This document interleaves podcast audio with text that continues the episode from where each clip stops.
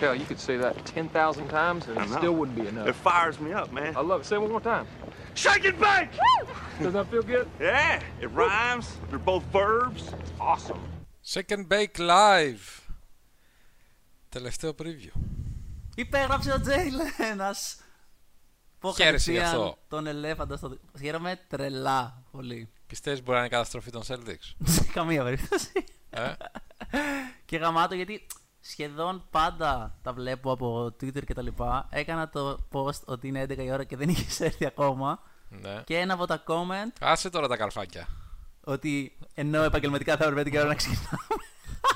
Άσε τα καρφάκια με αφορμή τον Jalen. Μα ποιος νοιάζεται. Και έρχεται comment το οποίο μου λέει ακριβώς τι έγινε με τον Jalen Brown, ο οποίος υπέγραψε για 4 χρόνια. ναι. Ε, 100 κάτι εκατομμύρια. Who Είναι το cares, max. Εγώ θα το δώσω. Όχι, πιστεύω. Το οποίο είναι Τι καλό. πιστεύεις. Είναι δεν είναι. Είσαι ο expert των Celtics. Είχα από τη στιγμή που διάβασα το comment μέχρι να βγούμε στον αέρα 3 λεπτά. Ναι. Μπορεί και να μην υπέγραψε. Εγώ ας το πούμε. διάβασα. Για πες, ήταν max. Ερχόμενο. Όχι, δεν το. Το διάβασα ότι υπέγραψε Α, ναι. πριν από σένα.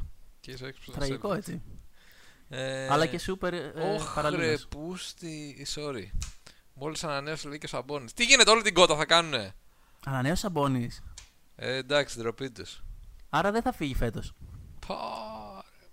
Τι έχεις Πήρα πάρει τον άλλον, τέρνο στα έκανα- fantasy; Τον έκανα draft χθες, ρε φίλε, και έλεγα να φύγει. Καλά, δεν Διώξε. ξέρεις θα πήγαινε.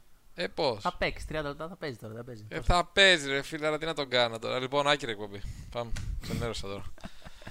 Ο ε, δικός μας λογαριασμός Ναι. γράφει Jalen χειρότερος του Buddy Hield και όλοι Ναι. ξέρουμε ποιος δάκτυλος είναι αυτός. Ε, κοίτα. Όλοι κάνανε την κότα, ε.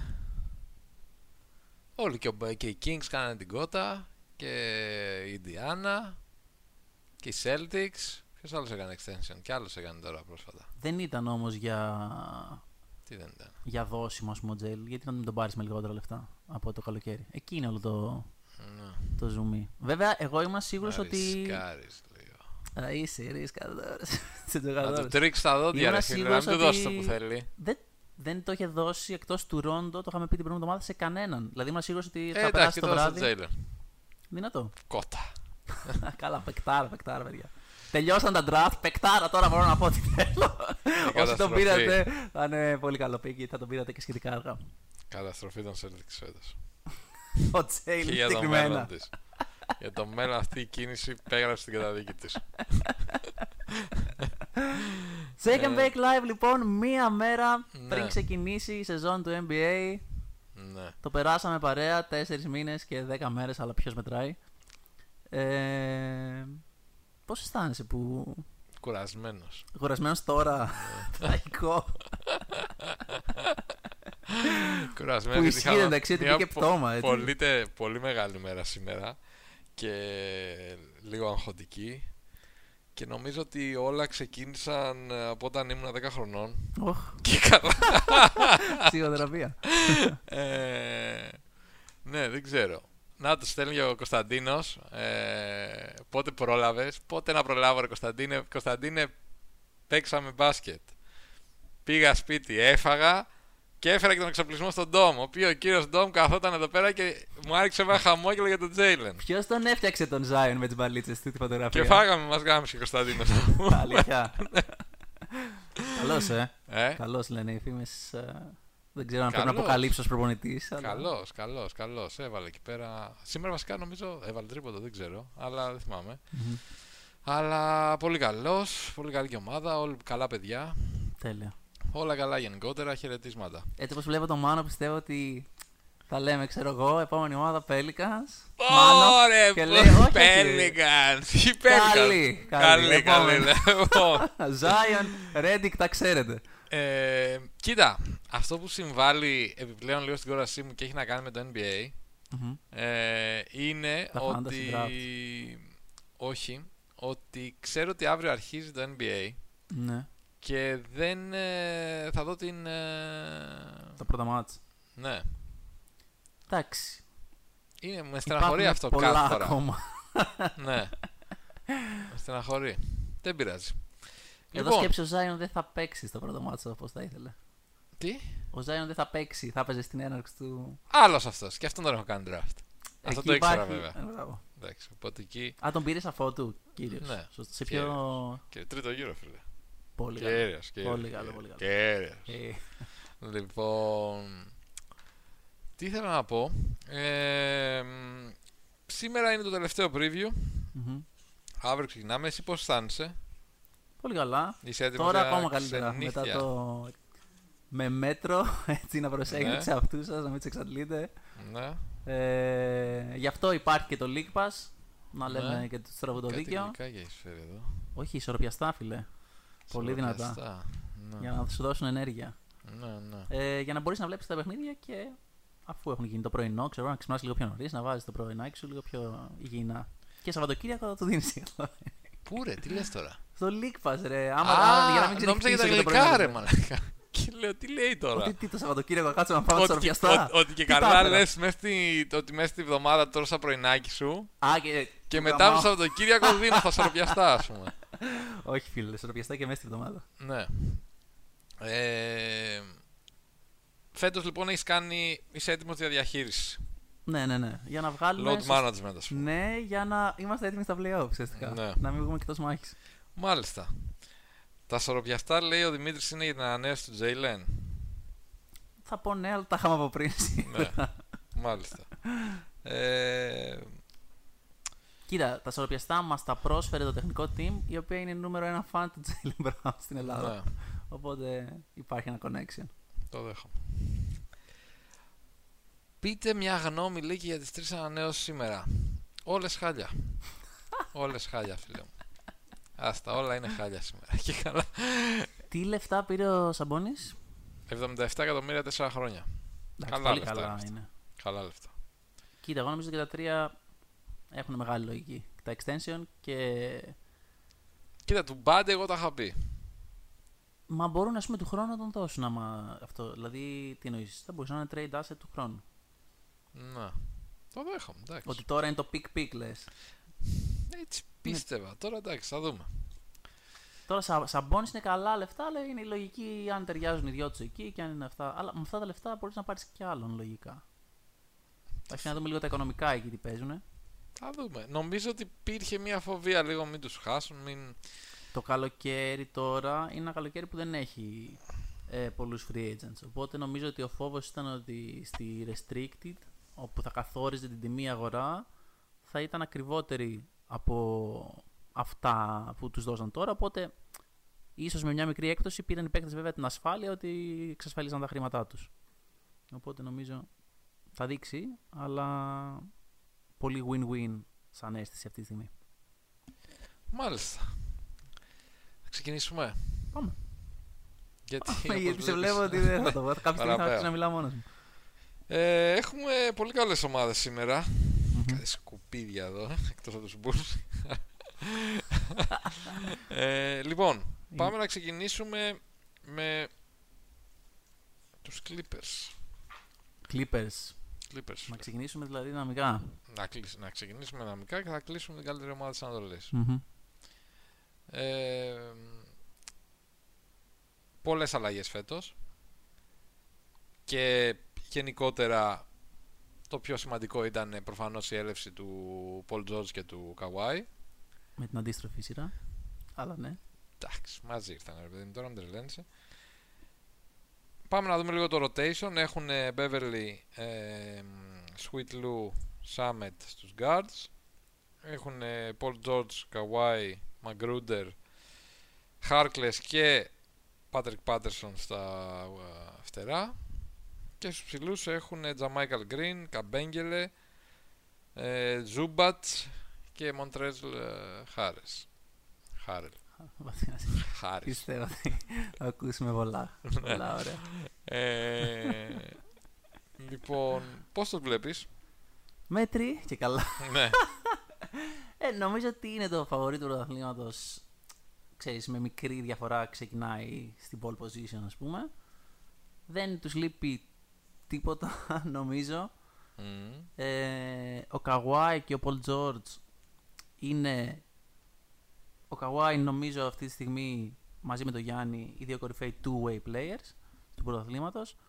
Και ο Πολ Τζόρτζ είναι εκεί κοντά, δηλαδή σε άμυνα και επίθεση. Κάνανε δύο φοβερές προσθήκες. Δώσανε πολλά. Δηλαδή στο μέλλον το τι θα γίνει με τους Clippers αφού κλείσει ο κύκλος τους θα είναι μια ένα δύσκολο rebuilding. Αλλά οκ, είμαστε στο Los Angeles, κάπως θα βρεθεί μια, μια λύση. Ε, κρατήσανε Beverly στην αρχή του καλ- καλοκαιριού. Πολύ σημαντικό και αυτό. Έχουν σαν έκτο παίκτη το Lou Williams, δύο χρονιά σε ρί έκτος ε, παίκτης του πρωταθλήματος. Ε, εσύ έχεις κάποιες μικρές ενστάσεις νομίζω για τον Χάρελ, για το αν το hype του είναι Έχω πολλές ενστάσεις για τον Χαρέλ. σήμερα. Α, Με γενικότερα. πολλά πράγματα και καλά.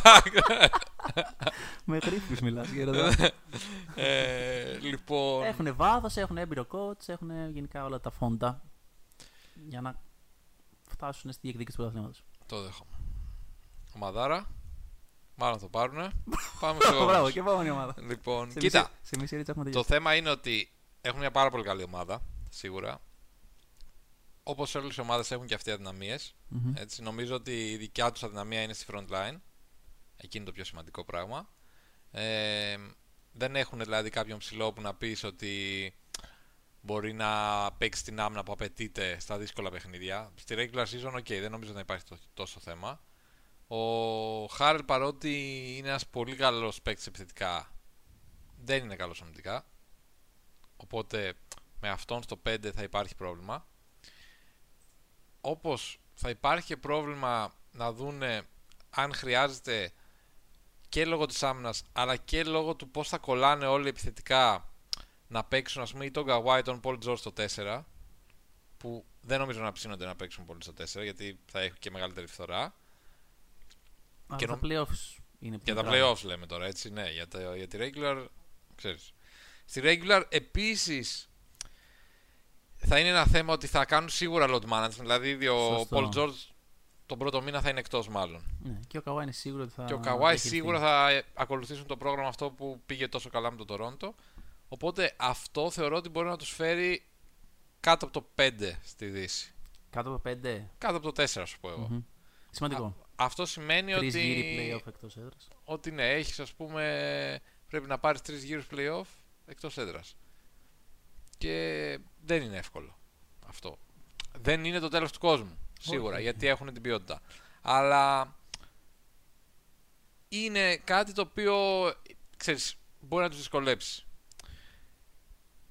Σίγουρα ε, έχουν δύο ίσως τους πιο ε, ικανούς αμυντικούς ε, ας πούμε wings ε, που μπορούν να παίξουν και επιθετικά εννοείται είναι, δηλαδή του, ξέρω εγώ, δύο από 10 τους και στα δύο, τρεις ας πούμε. τέσσερις καλύτερους Ναι. two-way players ας πούμε στη, στο NBA μπορεί να κλειδώσουν οποιονδήποτε αντίπαλο στην άμυνα αλλά και να παίξουν ε, πολύ καλά επιθετικά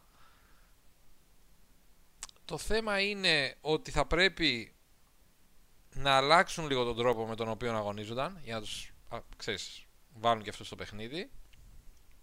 Αυτό νομίζω ότι μπορεί να είναι πολύ σημαντικό γιατί πέρσι βρίσκανε πολύ ρυθμό ας πούμε από το pick and roll του, ε, του Harrell με τον ε, Lou Williams. Φέτος νομίζω ότι αυτό το πράγμα θα αρχίσει να, ξέρεις, να πηγαίνει λίγο πιο πίσω. Γιατί το θέμα ποιο είναι ότι θέλεις ή- αυτό ήταν το go-to move τους. Δηλαδή το βλέπαμε ότι και στα παιχνίδια με τους Warriors ξέρεις, δημιουργούσε πολύ μεγάλα προβλήματα. Τώρα την μπάλα θα την έχει ο Kawhi ας πούμε περισσότερο. Και αν αυτό είναι το, το primary move και το δεύτερο είναι ο Paul George τότε το Lou Williams Harrell αρχίζει και γίνεται, πάει πιο πίσω και επειδή δεν σου δίνουν πράγματα στην άμυνα και ο Lou είναι πολύ κακός στην άμυνα δεν ξέρω πόσο sustainable θα είναι ας πούμε για, το, για το μέλλον τους και θα το πάω και η Τριγκαδόρκα γιατί έχω και όρεξη σήμερα ότι δεν αποκλείω να δούμε trade εκεί Με Λου. πιστεύω ότι μέχρι το τέλος της χρονιάς χρειάζονται κ- σίγουρα ένα ψηλό που να μπορεί να παίξει άμυνα αποτελεσματικά και πιστεύω ότι για να, ή θα το πετύχουν με αυτή την οδό δηλαδή να δώσουν είτε τον Λου Williams είτε τον ε, Χάρελ και να φέρουν κάποιον είτε εντάξει το buyout market ε, μετά Αλλά είναι κάτι που το προβλεπω Ε, και ξέρετε πώς φαλά, πάμε με τις προβλέψεις. Φάνηκε με τον Τζέιλεν, έτσι. Ότι τι- α, ναι, ότι δεν Που θα είχαμε πει κάνει. ότι μάλλον θα το πάρει. Και Ε, πολλά άλλα. Και πολλά. Ναι. άλλα. Σίγουρα είναι μια ομάδα που με τον Καουάι και τον Πολ Τζόρτζ θα έχουν πολλά mismatch στην επίθεση. Οπότε αυτό θα είναι σημαντικό πώς θα τα εκμεταλλευτούν αυτό. Θεωρώ ότι θα τα εκμεταλλευτούν πάρα πολύ καλά. Έχουν πολύ καλό προπονητή. Γενικότερα όλα είναι καλά. Αυτό που δεν έχουν και νομίζω είναι ένα αρκετά σημαντικό πρόβλημα είναι δεν έχουν κάποιον playmaker. Ναι, αυτό. Χάσανε έναν πολύ καλό για να φέρουν τον Σάι. Α, ναι. Εντάξει και δεν ήταν και πολύ καλός. Τώρα. Εν Sophomore δυνάμει. playmaker. Όχι, εν δυνάμει πολύ καλός. Ναι, αλλά θέλω να σου πω ότι θέλεις ναι, κάποιον τον, που να ε, έχει established, μεγα... ας πούμε. ναι, μεγάλη έφεση στο playmaking ή μεγάλη έφεση στο passing. Και ο Paul George και ο Kawhi δεν είναι καλοί. Δεν είναι καλοί. Δεν είναι. Δεν είναι, ρε παιδί μου, το Elite. τόσο elite ναι, κομμάτι του παιχνίδι τους. Σωστό. Ούτε ο Beverly είναι, ούτε ο Summit, ούτε ο Lou Williams είναι. Άρα εκεί θα υπάρχει κάποιο πρόβλημα. Δεν έχουν κάποιο ψηλό για να φτιάξει αυτός το plays. Θα πάνε δηλαδή, θεωρώ, σε πολύ ISO. Και μετά εντάξει, όσο είναι ο Λου και ο Τρέζ, ας πούμε, πριν αποφασίσουν να τους κάνουν trade, που λογικά θα γίνει. Ε, Όπως σας το είπα. Έντονο. Ναι, ναι. Έντονο prediction. ναι, πολύ σίγουρο. Ε, θα πάνε σε αυτό το two man game, ας πούμε. Μμμ. Τι άλλα, ξέρω. Τους εγώ. Βάζεις pole position ή όχι; Τους βάζω πίσω από τους Lakers. Ναι. Ναι. Υγιείς όλοι και τα λοιπά και τα λοιπά. Υγιείς όλοι κτλ. κτλ. Στο τέλος της χρονιάς, εντάξει, θα δεν μπορεί να ξέρεις και τι Εντάξει, ακριβώς τους σε πίσω αλλαγή τώρα θα δεν τους βάζω κάνουν. πίσω Ναι, προφανώς. δύο Μα χιλιόμετρα. είναι πολύ κοντά όλες οι Δίνω ομάδες. ένα τσικ παραπάνω στους Lakers. Μμμ. Αλλά εννοείται ότι έχουν ας πούμε το ταλέντο, έχουν Ναι. Το υλικό, δηλαδή και ο Beverly μπορεί να παίξει άμυνα ας πούμε και ο Harkless μπορεί να παίξει άμυνα, είναι καλό acquisition και ο Magruder είναι καλό acquisition. Ε, ο Jamichael Green έπαιξε πολύ καλά στο τέλος. Ε, εντάξει. Έχουν. Και, Έχουν. αυ- και αυτοί είναι οι Clippers λοιπόν. Είναι. Ναι, αυτή είναι η Clippers, ένα από τα φαβορή του φετινού NBA. Συνεχίζουμε. Πάμε στην επόμενη. Επόμενη ομάδα, San Antonio Spurs. Ωραίοι. Οι Spurs. Μ' αρέσουν, ναι. Θα πω. Να πούμε και αυτό το διάβασα ότι δεν, δεν άσχετο, αλλά επειδή τώρα είναι η τελευταία μέρα ε, για τα ρόστερ ότι ο Τζο Τζόνσον κόπηκε, μου έκανε εντύπωση. Ναι, Τα κατάφερε να φτάσει στους Pistons ε, μέσα από το... Ε, πώς λέγεται το πρωτάθλημα το 3 on 3? Big 3. Το Big 3. Πολύ. το όνομα το προέδιδε. ναι. Αλλά τελικά κόπηκε από το ρόστερ. Και προχωράμε στο Σαν Αντώνιο. Πάμε να δούμε το ναι. depth chart. Έχουμε στους guards ε, Murray, μεγάλη επιστροφή, Μμμ. Patty Mills και Derek White. Και έχουμε στα φτερά Bellinelli. Κάτσε. Τον Forbes βάλτο να ρε φίλε στους guard. Είναι ένα, Το τε- δέχομαι. ένα 20 ρε που είστε. Άντε, βάλε και το Forbes. Ωραία. guard, Το δέχομαι. Συνέχισε. Ε, Lonnie Walker, DeMar DeRozan, Rudy Gay, Keldon Johnson, ο Rookie, ε, νομίζω, και DeMar Carroll. Και έχουμε στα, στους ψηλούς Trey Lyles, LaMarcus Aldridge, Samanits, ο Rookie και Polston. Μμμ. Για πες, πώς φαίνονται; θα Κοίτα, πούνε playoff, συνεχίζεις θα- το σερί. Θα μπουνε. Θα νομίζω. μπουνε. Αφού μπήκαν πέρσι, ναι, μάλλον δεν θα βγουν ποτέ. ναι. Ε, βέβαια είναι πολύ καλή η Δύση και όλα αυτά δεν είναι λοκαρισμένα, αλλά νομίζω έχει μια ωραία ιδιαιτερότητα αυτή η ομάδα γιατί είναι ο Πόποβιτς ο οποίος ε, πάντα το έλεγε ας πούμε και πολύ την τελευταία χρονιά ότι αυτό όλο μετά τρίποτα δεν του αρέσει πολύ κτλ. Ε, οπότε είναι μια συγκεκριμένη σχολή, όχι ότι προφανώς δεν καταλαβαίνει ώστε να βάλει στοιχεία στο παιχνίδι του ώστε να είναι καλά η ομάδα του. Αλλά έχει μάλλον το καλύτερο δίδυμο guard αμυντικά, ενώ ο Μάνος ή Πούλος ανοίγει τα σορπιαστά. Δεν, Δες. θέλω, δεν θέλω να τα φάω, θέλω να τα δω. Μου αρέσει να βλέπω. Τέλεια. Προχωράω στους φέρες. Δεν θες. Είσαι Α, κάνει- Μπορεί να πάρω εγκρατής. μετά. Α, ωραία. Μπορεί να πάρω μετά. Είναι πολύ καλά. Πω, πω, μύρισε. Λοιπόν, Ναι. ε, τα σορπιαστά πάντα. Λοιπόν, το καλύτερο δίδυμο guard αμυντικά στο πρωτάθλημα. Θα είναι πάρα πολύ δύσκολο να επιτεθεί κάποιος στα, στα guard των, των Spurs. Το Κύριε μαλάκα. Το καλύτερο δίδυμο guard αμυντικών. Δεζόντε Μάρι Derek White. Α, ναι, ναι. Ρε, έχει τρα... Το χάνουμε και είμαστε μόνος στη δεύτερη ομάδα, παιδιά. Δύσκολα τα πράγματα. Εντάξει, Ε, θα παίζουν. Ναι, θα σου πω ποιο είναι το πρώτο θέμα αυτό. Ναι, πάμε. Ότι θα παίζουν πολύ μαζί. Ναι. Ναι, άμα δεν τους βάζει πολύ, δεν θα παίζουν. Ξέρεις μαζί. κάτι. Θα μπορούσαν να τη συνδυαστούν όμως. Αυτό το είδα, μας το είπε και ο φίλος ο Χρήστος, ε, που το λέει βασικά εδώ. Ε, γιατί είπες για την άμυνα, γι' αυτό σε διακόπτω. Φοβερή φάση αυτή. Ναι. Όλα τα λεφτά λέει φάση προχτές του Μάρι που λόκαρε το Χάρντεν και μετά τελείωσε η φάση στο άλλο μισό. Έβαλε 40 πόντους ο Χάρντεν στο παιχνίδι, βέβαια, έτσι. ναι. Καλά, όπως και σε κάθε παιχνίδι. Ναι. το Harden. Ε, απλά το βάζω και αυτό λίγο στην εξίσωση. Καλά, σωστό. σωστό. Ναι. Γιατί βλέπουμε το ένα highlight. Βλέπεις ένα highlight και λέει μαλάκα τον γάμι. Τι βάζεις όλα τα πόντου άλλο. Και 30 λεπτά, ας πούμε, και βγαίνει στη δεξιά του. Ε. Ναι, σωστό, σωστό. Αλλά παρόλα αυτά παραμένει καλό. Γλυκονοβλεψία, καλό. ε, για πες, καλύτερο backcourt ας πούμε αμυντικό, ναι. Πολύ καλό backcourt αμυντικό. Συνεχίζουν να έχουν το πιο efficient mid-range game με τους δύο μέτρου του είδους, τον Ναι. DeRozan και τον, τον Aldridge. Μπαίνει σιγά σιγά στο rotation ο Lonnie Walker που έχει πολύ ενδιαφέρον. Πέρσι δεν μπόρεσε να παίξει πολύ, είχε και τον τραυματισμό, δεν μπήκε ποτέ ε, στο rotation. Φέτος θα είναι η πρώτη χρονιά. Ε, όλα αυτά νομίζω συνηγορούν σε μια ομάδα που θα είναι ξέρεις, πολύ σοβαρή, θα φτάσει στα, στα playoff. Προφανώς έχει και δι- αυτή αδυναμίες. Ο Derek White είναι μια πολύ ε, ενδιαφέρουσα περίπτωση και ο Ντεζόντε Μάρι να δούμε πώς θα γίνει. Δηλαδή είναι δύο παίκτες που είναι πολύ νέοι και έχουν εξέλιξη. Κατά τα άλλα κάποια κλασικά, ας πούμε Μπελινέλη, εντάξει είναι σαν Ρουντικέι, κλασικά πράγματα. Αυτό που βλέπουμε ξεκάθαρα στους φετινούς πέρσι είναι ότι υπάρχουν δύο ξεχωριστά γκρουπ παικτών. μικρή Οι και η μεγάλη. νέοι Ναι, ναι. και οι παλιοί. Έτσι, δηλαδή είναι πολύ ξεκάθαρο. Και την πορεία της ομάδας θα την καθορίσουν οι νέοι. Γιατί ναι, αυτοί οι είναι παλιοί θα κάνουν αυτό που κάνουν. Μπράβο. Σωστό. Οι νέοι δίνουν το κάτι διαφορετικό. Δηλαδή οι παλιοί δίνουν αυτό το mid-range παιχνίδι, το οποίο αυτό, δηλαδή πολλοί λένε μα δεν εξελίσσονται οι Spurs, μα παίζουν ξέρεις, λίγο πιο παλαιολιθικό μπάσκετ ας πούμε. Πιο παλαιολιθικό μου άρεσε αυτό, δηλαδή ήταν τύπου ωραία Ότι υπερβολή. υπάρχει το όλα. παλαιολιθικό, Ναι, ακόμα περισσότερο. ναι. Ε, και αυτό είναι μεν αλήθεια σε ένα βαθμό γιατί προκύπτει λίγο και από αυτό που λέει ο Πόβιτς, το, το τσίρκο με τα τρίποντα κλπ. Το έχουμε ξαναπεί σε παλιότερο podcast ότι πέρσι, ας πούμε, όταν είχαν παίκτες ικανούς να σκοράρουν από το τρίποντο, οι Spurs ήταν πάρα πολύ efficient σε αυτό Σωστό. και παίρνανε πάρα πολλά τρίποντα. Απλά προφανώς χτίζεις το παιχνίδι σου βάσει τα υλικά που έχεις.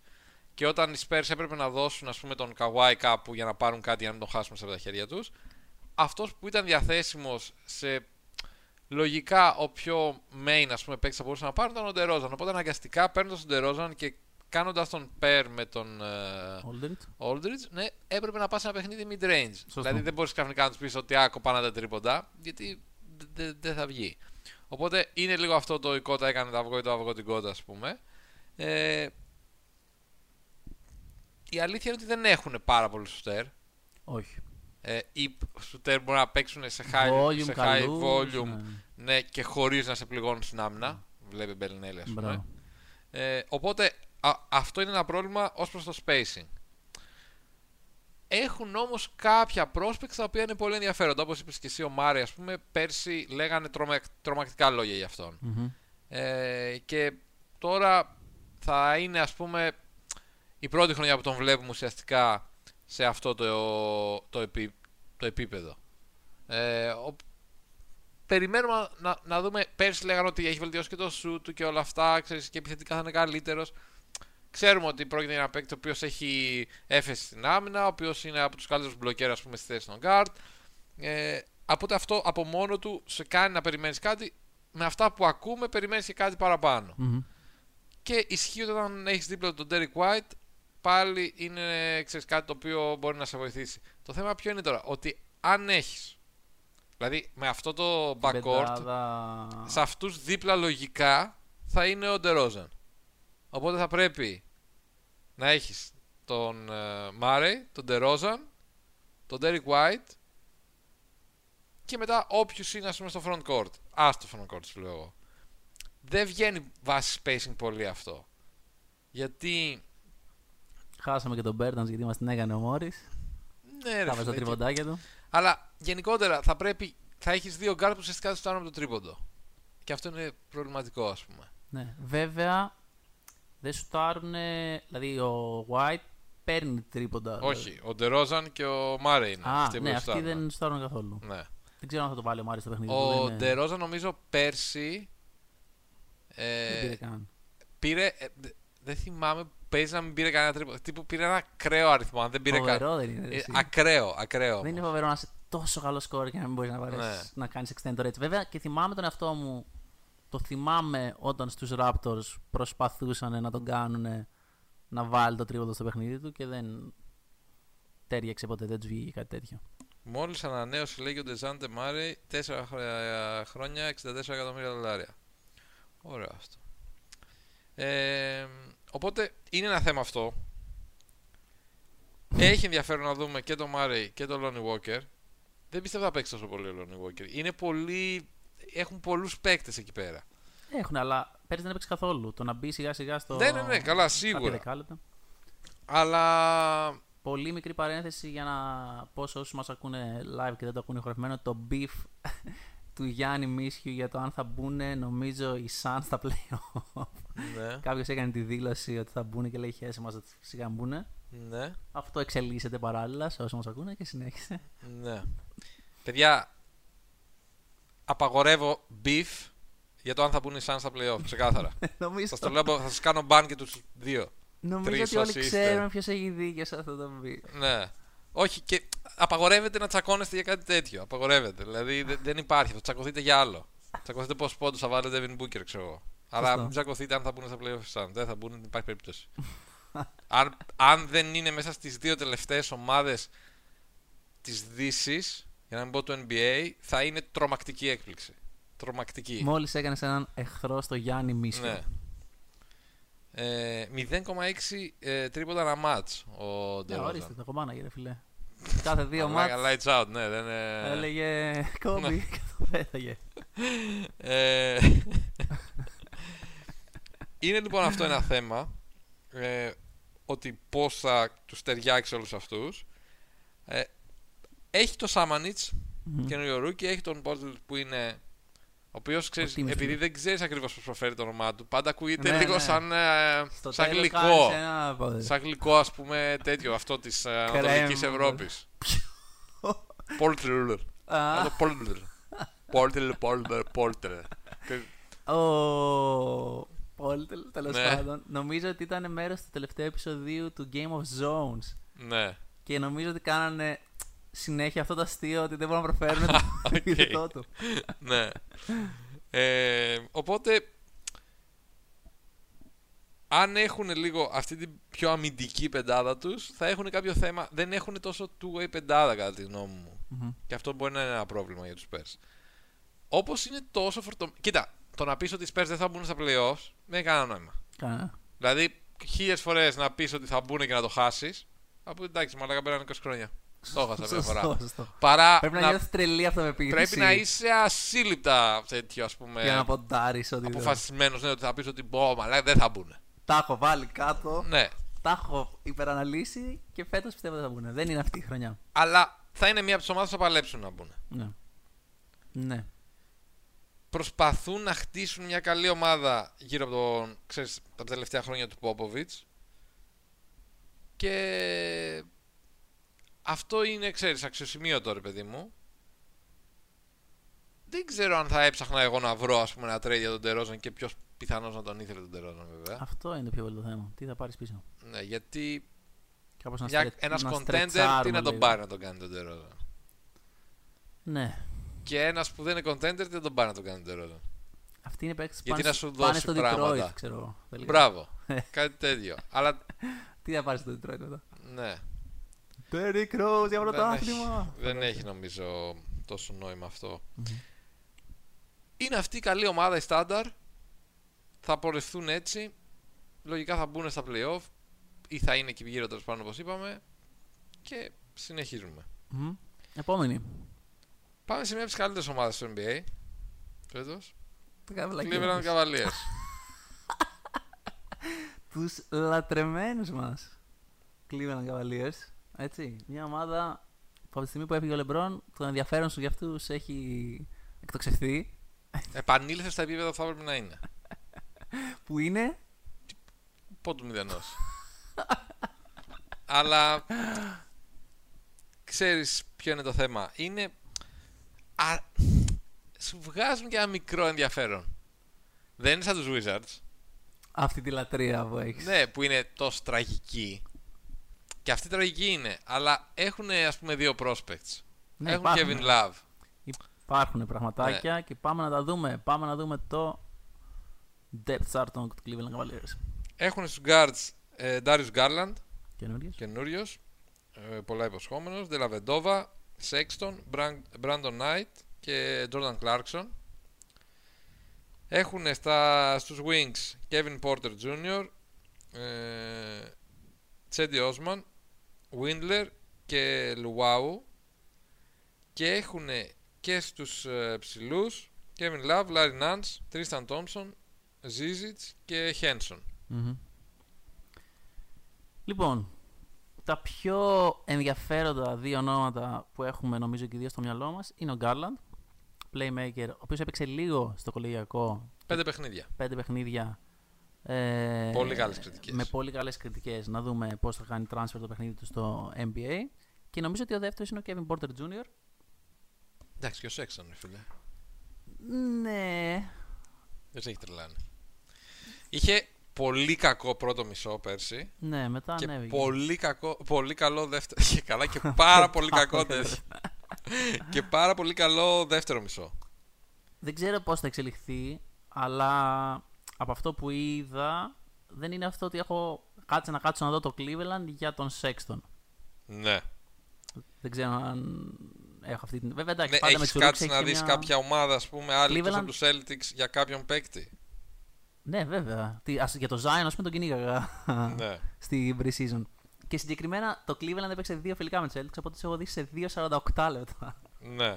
Ε, τραγική. Ε, ναι, είναι τραγική. Τραγική. Ήτανε πέρσι η τελευταία άμυνα σε όλο το NBA. Μία από τις ιστορικά χειρότερες άμυνες στην ιστορία του NBA.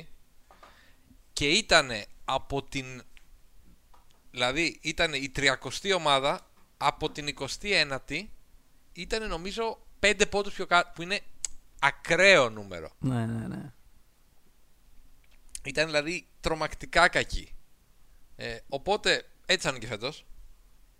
Τρελό στατιστικό που είπε ένας αναλυτής τους. Ε, πραγματικά έχω ακούσει τόσα podcast για αυτές τις ομάδες και τα ξέρεις, προσπαθώ να δω λίγο γιατί δεν μπορείς να τις δεις όλες.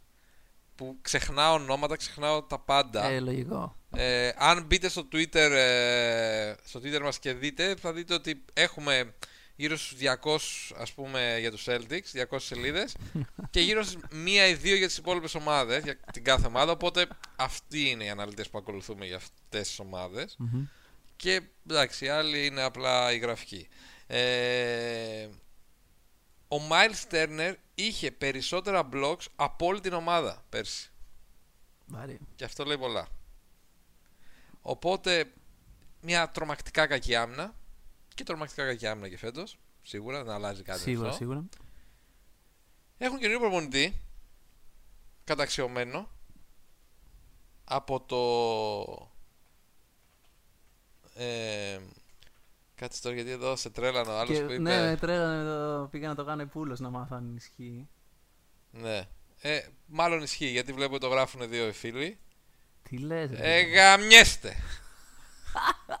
Απλά πράγματα τώρα. Τι να κάνω. Λοιπόν, Zion, hot news έρχονται συνεχόμενα.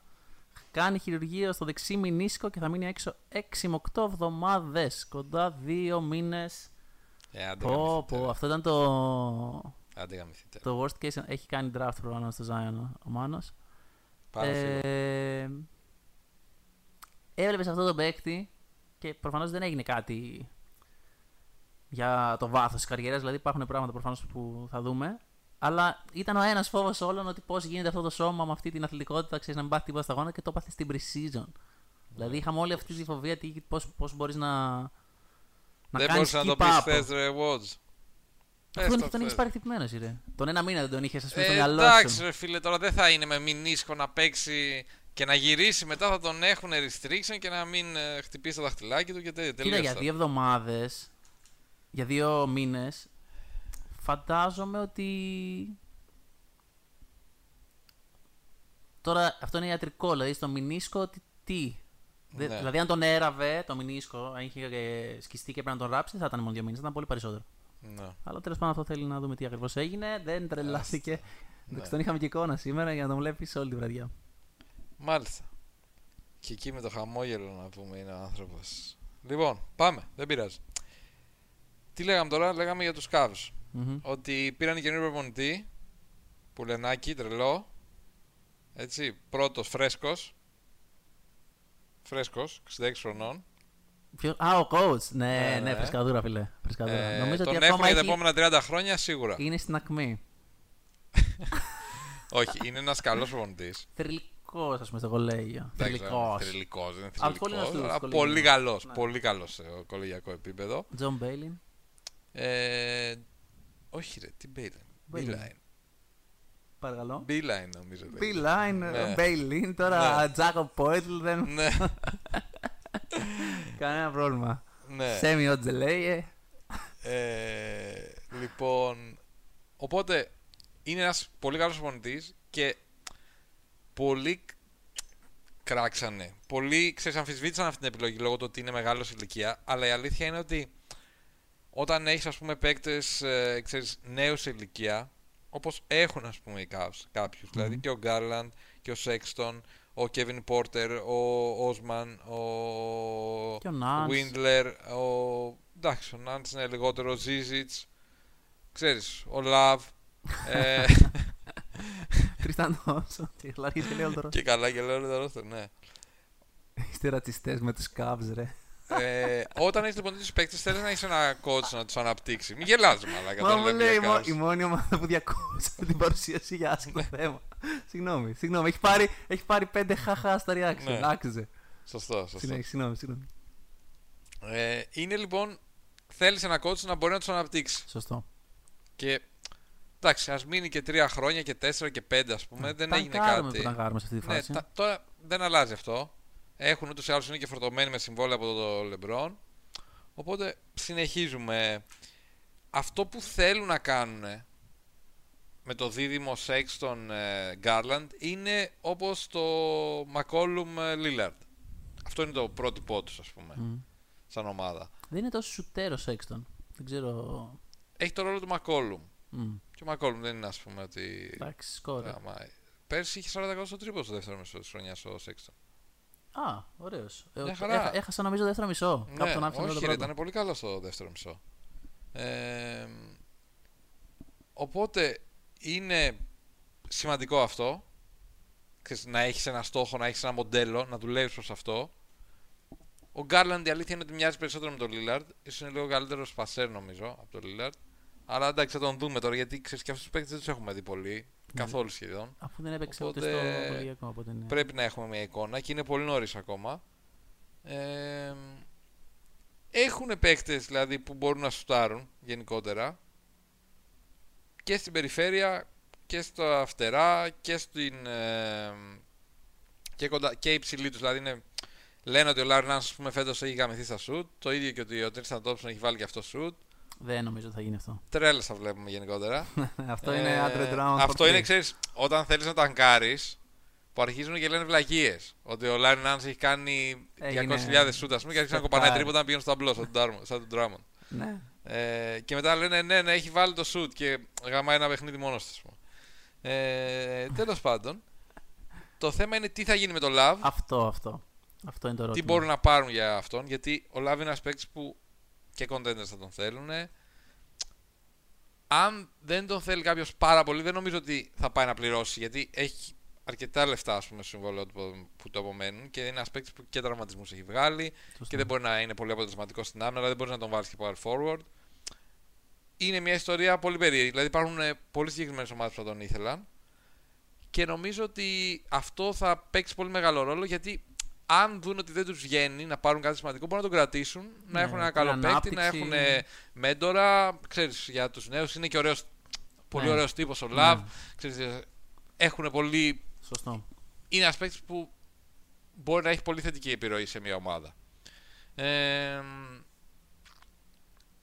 τι άλλο, τι άλλο σκέφτεσαι εσύ; Όχι, νομίζω ότι για Cleveland αυτά, αυτά ακριβώς που το είπες, δηλαδή τι θα γίνει μες στη χρονιά. με- Αμυντικά με τον είπαμε θα Love. είναι τραγικοί. Δεν έχουν ούτε να, Τραγικοί. κάποιον να μαρκάρει ψηλού, ούτε κάποιον να μαρκάρει forwards. Ε, και αυτοί που έχουν για την άμυνα δεν είναι για, τη, για τους κοντούς, ας πούμε, δεν είναι και defensive stoppers. Ναι, αλλά είναι αυτή η ομάδα που είναι αυτό. Δηλαδή, άμα είσαι Cleveland, περιμένεις να δεις αν μπορούμε να βγάλουμε κάποιους core pieces από τα παιδιά που πάμε που είναι πιο μικρά. Γι' αυτό έχουμε και τον καινούριο προπονητή. Αν μπορείς να πάρεις κάτι πίσω για τον Love, αλλιώς να μείνει πράγματι ως βετεράνος. Και αμυντικά, ας πούμε, η παρουσία του Ντελαβεντόβα μπορεί να βοηθήσει ξέρεις, ένα mentality για το πώς θέλουμε να αναπτυχθούμε. Αλλά μέχρι εκεί. Δεν θα ασχοληθούμε πολύ. Όχι, όχι, Εκτός αυτό αν- ήταν. Εκτός αν... Α. ναι, καλά, προφανώς, ναι, Α, σήμερα. και οριακά αυτό Και ήταν. οριακά και για τη χρονιά. Ναι. Ε, ναι. Ο Γκάρλαντ είναι το πιο ενδιαφέρον ερώτημα. Αυτόν θέλω πολύ να τον δω. Αυτό. Δεν με Δηλαδή- τρέλανε στα φιλικά. Ναι. Αλλά οκ, δεν έπαιξε πρώτα πάρα παιχνίδι. πολύ όμως. Στο δεύτερο έπαιξε αρκετά. Έβαλε Ναι. 20 κάτι πόντους, αλλά δεν ξέρεις να πω ότι βλέπω. Λένε κάτι ότι έχει πολύ τρομακτικά χαρακτηριστικά. Και ότι γενικότερα από το Μεγάλη training μύτη. camp. Καλά. Ε, ναι, απίστευτα. Βέβαια, είπανε κάτι σε αυτό το podcast ε, που άκουσα για τους Cavs, το οποίο ήταν φανταστικό. Λέει, όταν ακούς για τον training camp των Cavs ότι παίζει πάρα πολύ καλά αυτός, δεν λέει απολύτως τίποτα, γιατί αν δεις την άμυνά τους, οι ίδιοι παίζουν άμυνα και στο training camp. Οπότε Σωστό, σωστό, σωστό. ήταν τελείως Είναι αυτό. απίστευτο στο, Ναι. στο training. Δεν ξέρω γιατί στα παιχνίδια δεν βάζεις τόσες. Λοιπόν, πάμε. Επόμενη ομάδα, παρακαλώ. Dallas Mavericks. Πριν τους Dallas Mavericks, θα κάνουμε μια παρένθεση. Θα πάρουμε μια ανάσα. Πάρε ένα σαν μαλάκα, ναι. Γιατί δεν είμαστε μόνοι μας, έχουμε μαζί μας... το τεχνικό τμήμα. Ναι. Έχουμε μαζί μας το χορηγό μας, με Το ζούρα... Zion Williamson και καλά. Zion, μίλα μας για το μενίσκα σου. Ε, μεζούρα, μεζούρα.com ε, το κατάστημα με τα πουκάμισα για όσοι δεν μας ακούσατε στη... Όπα. Έβαλε να μας ακούσει ο Μάνος. Τι έκανες ε τρελέ.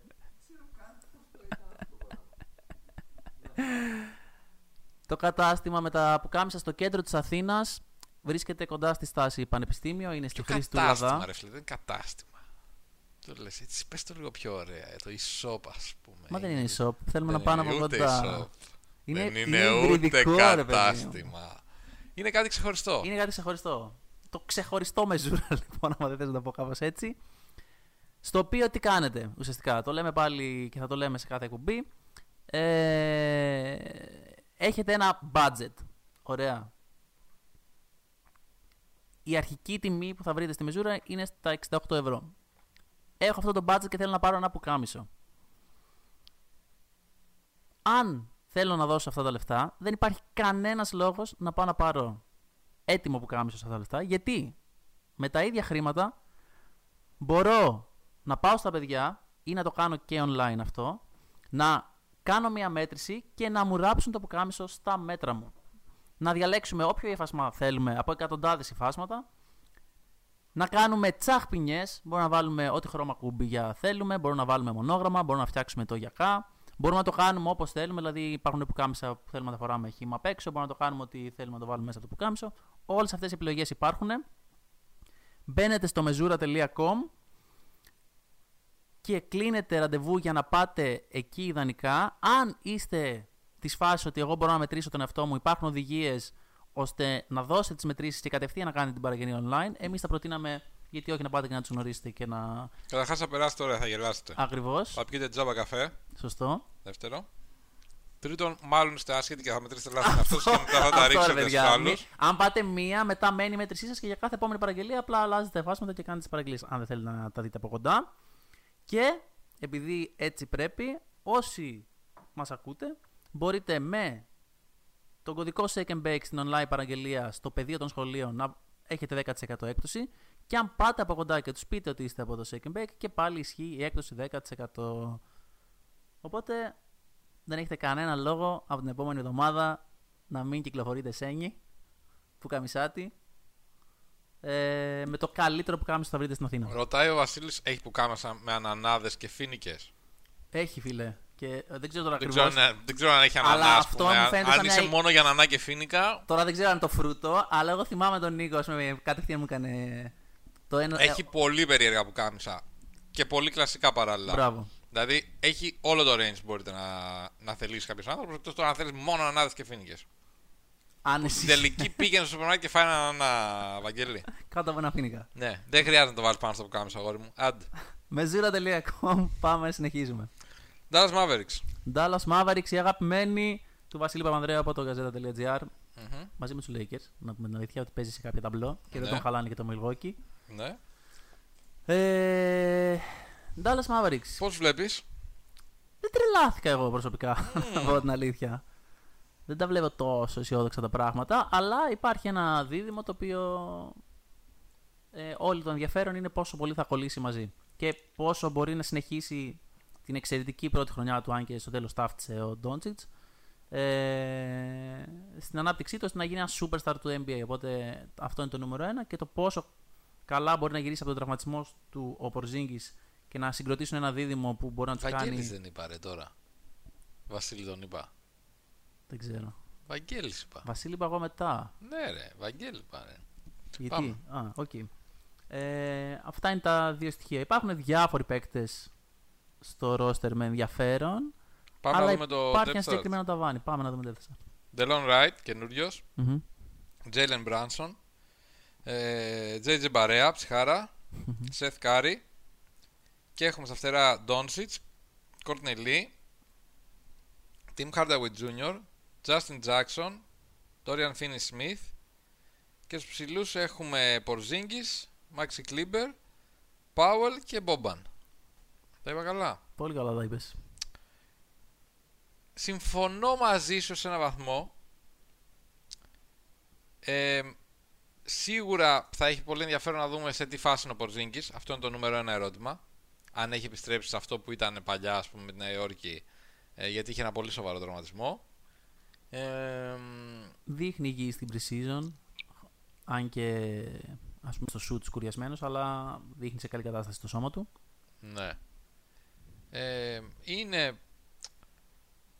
Αν, αν είναι σε αυτό που βλέπαμε στη Νέα Υόρκη, τότε θα αλλάζει ας πούμε την, ε, το στάτους της ομάδας του, του Dallas, σίγουρα. Γιατί είναι ένας παίκτης ο οποίος μπορεί να σκοράρει με πολύ μεγάλη ευκολία μακριά από το καλάθι. Μπορεί να πάει και πιο κοντά στο καλάθι, αν και δεν το έχουμε δει σε τόσο μεγάλο βαθμό. Και το κυριότερο μπορεί να παίξει άμυνα. Πολύ, κο- δηλαδή να, να είναι ένας από τους παίκτες από τους πιο δύσκολους να σκοράρεις από πάνω του, ας πούμε. Το οποίο αυτό είναι πάρα πολύ σημαντικό. Κολλάει πάρα πολύ το παιχνίδι του με τον Doncic. Οπότε και αυτό ξέρεις, έχει πάρα πολύ ενδιαφέρον να το περιμένεις. Αλλά το... είναι ένας παίκτης ο οποίος έχει βγάλει αρκετούς τραυματισμούς. Είναι πολύ ψηλός.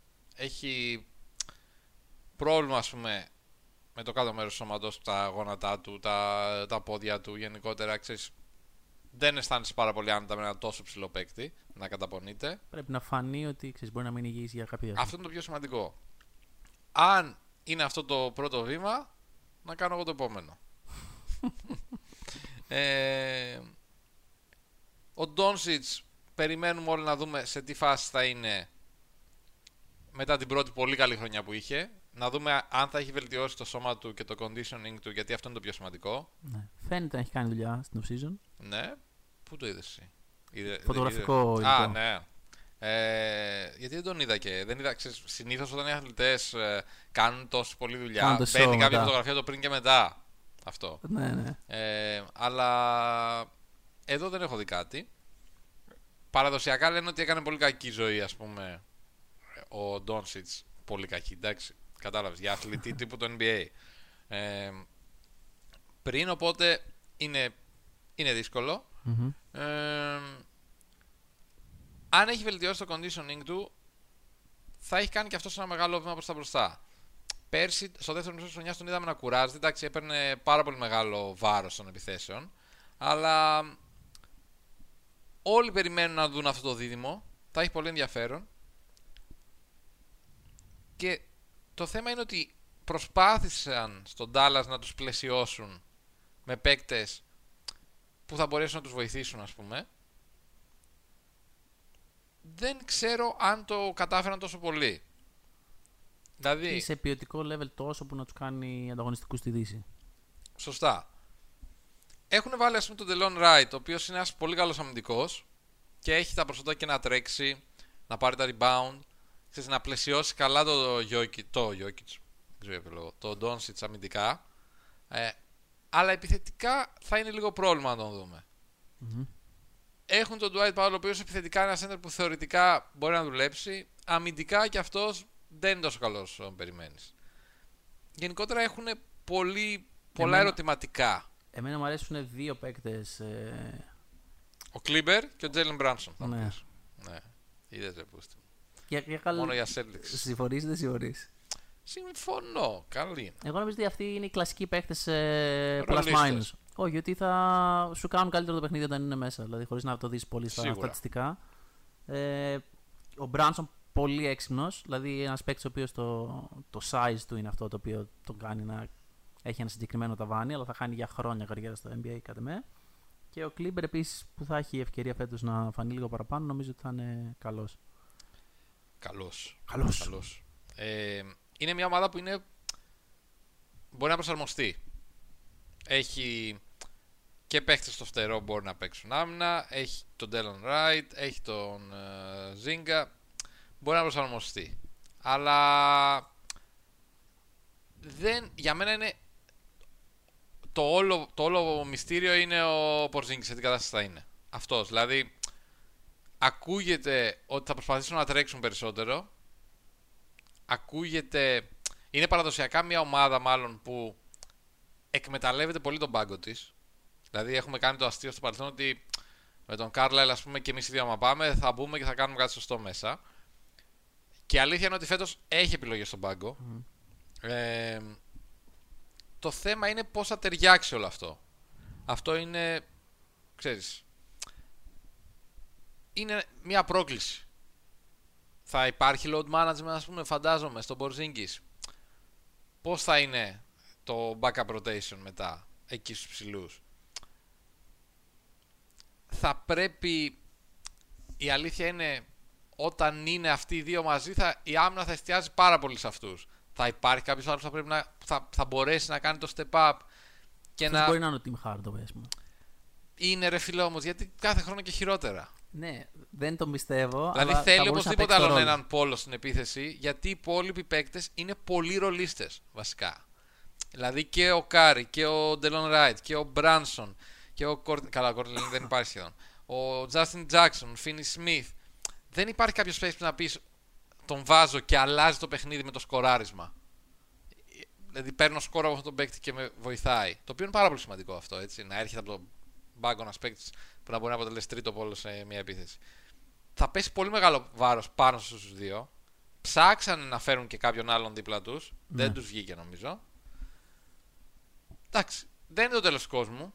Θα είναι καλύτερο από πέρσι. Ναι, το, και πάλι είναι εκεί που εστιάζουμε ότι. Δηλαδή, αν το δίδυμο αναπτύξει εξαιρετική χημεία και προχωρήσει ας πούμε, μπροστά. Αυτό και είναι δεν το νούμερο τραυματιστεί, Είναι το νούμερο ένα. Τώρα, αν θα τους κάτσει, δεν κάνουν tanking, εντάξει. Ε, Προφανώς, δηλαδή με αυτό το roster.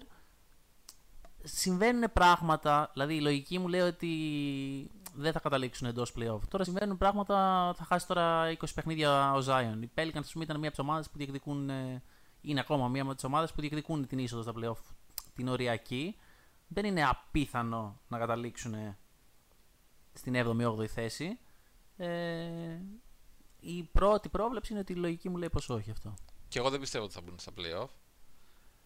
Αλλά θα είναι μια ομάδα που θα είναι αρκετά καλύτερη από πέρσι. Θα είναι πολύ fan to watch αυτό το δίδυμο. Μμμ. Δεν ξέρω αν θα είναι τόσο fan to watch η ομάδα. Όχι. Και Οι λίγο, υπόλοιποι. λίγο Bob αν όποτε μπαίνει έτσι Ναι. εδώ, χαβαλέ. Δεν πιστεύω ότι κολλάει πολύ. Ναι, όχι. Ε, θα δούμε. Γενικότερα είναι μια ομάδα από τα μεγάλα ερωτηματικά νομίζω. Λόγω του Πορζίνγκης κυρίως. Ναι. Το πώς θα παρουσιαστεί αυτός. Δηλαδή αυτό είναι που με τρομάζει εμένα προσω- προσωπικά. Και νομίζω και τους περισσότερους fans των, ε, των Mavs. Mavericks. Και κάπως έτσι ε, Κλείνουμε με τον Dallas και προχωράμε. προχωράμε πολύ σωστά στην επόμενη ομάδα που είναι οι Memphis Grizzlies φίλε. Memphis Grizzlies. Λίγοι θα αντιδρούσαν με όσο ενθουσιασμό. Εγώ ίσως είναι μέσα στο top 5 των ομάδων που θέλω να δω. Υπάρχουν πολύ σοβαροί λόγοι για να το κάνεις. Και ο- είναι ο εξής ένας. Όχι, εντάξει, δεν είναι ο εξής ένας. Και ο νούμερο ένα λόγος είναι ο Τζαμοράν. Μμμ. Όποιος τον είχε δει στο κολεγιακό, καταλαβαίνει ότι πρόκειται για ένα παίκτη που είναι τρομερά exciting να τον βλέπεις. Δηλαδή, το είναι γρήγορος, είναι πάρα πολύ αθλητικός, έχει τρομερό court vision, κάνει δύσκολες πάσες σε ένα πολύ γρήγορο ρυθμό. Κάνει πολλά λάθη, σίγουρα. Κάνει Ε, λάθη για να μάθει όμως. Αυτό. Αλλά είναι πάρα πολύ exciting παίκτης. Δηλαδή, ξέρεις, είναι αυτό που σε κρατάει ε, Ισχύει. και να αυτό βλέπεις που διάβασα και ισχύει πάρα πολύ είναι ότι. Δηλαδή, έχουμε όλοι πάρει χαμπάρι έναν ενθουσιασμό για τον Τζαμοράντ. Αν δεν ήταν στο Memphis, ε, θα το είχαμε καταλάβει πολύ περισσότερο. Δηλαδή, το hype του στο πώς μπαίνει στη χρονιά θα ήταν στο Θεό αν δεν ήταν σε μια ομάδα τόσο low profile, ας πούμε, στο Memphis. Σωστά.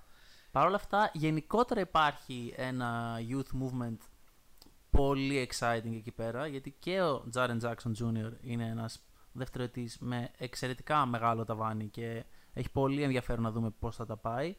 Και ο Brandon Clark ήταν ένα εξαιρετικό pick ε, το δεύτερο που κάνανε στο πάρα πάρα πολύ καλό draft τους ε, φέτος. Οπότε για αυτούς τους ε, παίκτες Και υπάρχει και ο καινούριο προπονητής, έτσι. Και αυτός είναι νομίζω ο πιο μικρός προπονητής ε, στο NBA πλέον. Ε, ένας παίκτης που είναι. Ένας παίκτης, ένας προπονητής που είναι πολύ γνωστός για το development.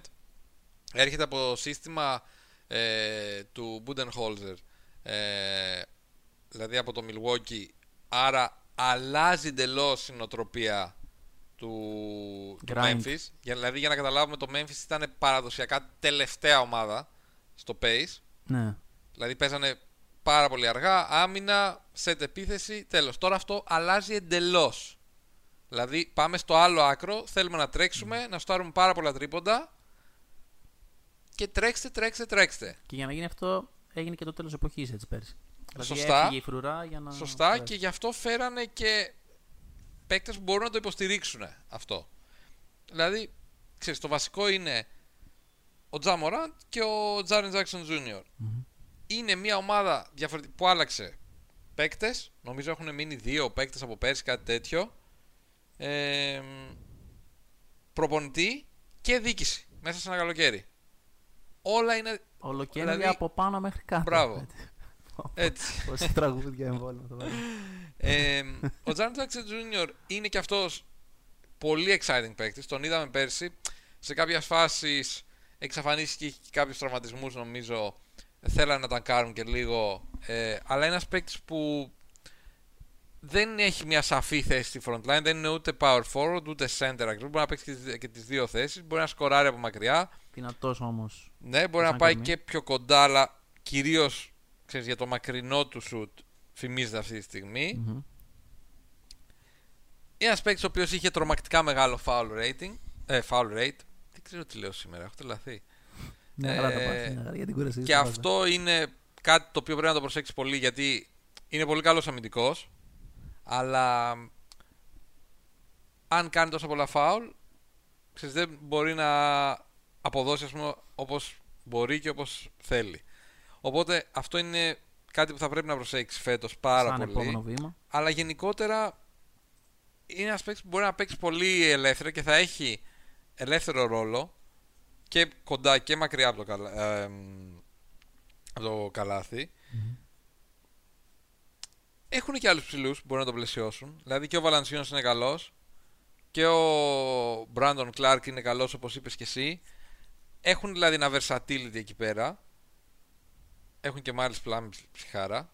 Δεν έχουμε πει το depth chart τόση ώρα. Και έχουμε στους πάμε. guards Jamoran, Tyus Jones και Grayson Allen.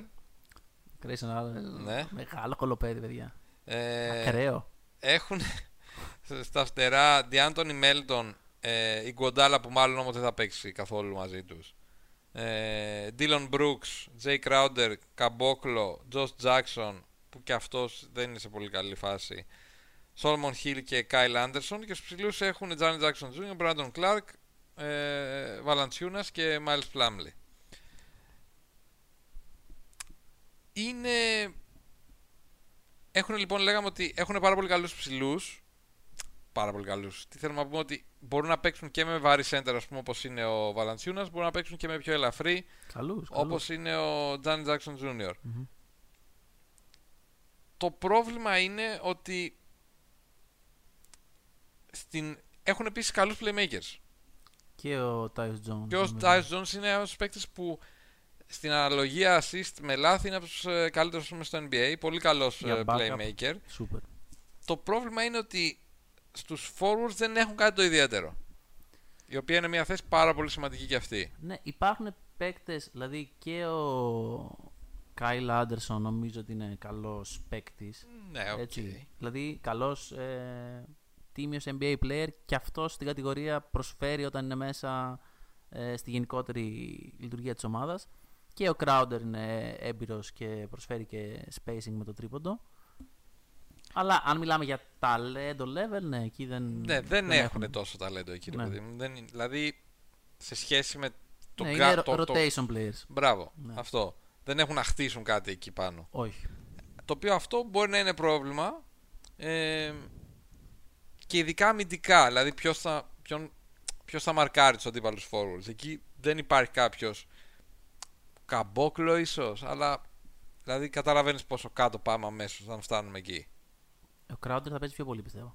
Ναι, και ο Crowder, αλλά δεν ήταν καλός τα τελευταία χρόνια ο Crowder. Δηλαδή, αφού έφυγε από τους Celtics, δεν ήταν ε, κάτι Ε, το παίζει και ιδιαίτερο. στο jazz. Ναι, με μια Ναι, δεν συγκεκριμένα ήταν ταβάνι. καλός Ναι, όμως ναι, αυτό. ναι, ναι. Λέει, ότι παίζει, θα παίξει. Και είναι ένας παίκτης που θεωρώ ότι μέσα στη χρονιά μπορεί να γίνει και trade, Έχει λογική. μπορεί να γίνει bot out. Ε, Κατάλαβες. Δεν ξέρω, δηλαδή δεν είναι long term παίκτης εκεί σίγουρα. Εκεί είναι ένα κενό που έχουν και σίγουρα θα προσπαθήσουν να το καλύψουν στο μέλλον. Σωστά. Και αυτό μεταφράζεται και επιθετικά γιατί παρότι θέλουν να τρέξουν και να σουτάρουν, δεν έχουν πολύ καλό σουτέρ. Θα τρέξουν μία ή άλλη. Θα τρέξουν μια άλλη και θα κάνουν και full μαλακίες. Δεν έχει. δηλαδή θα είναι μια από τις ομάδες που θα έχουν πάρα πολλά λάθη. Ναι.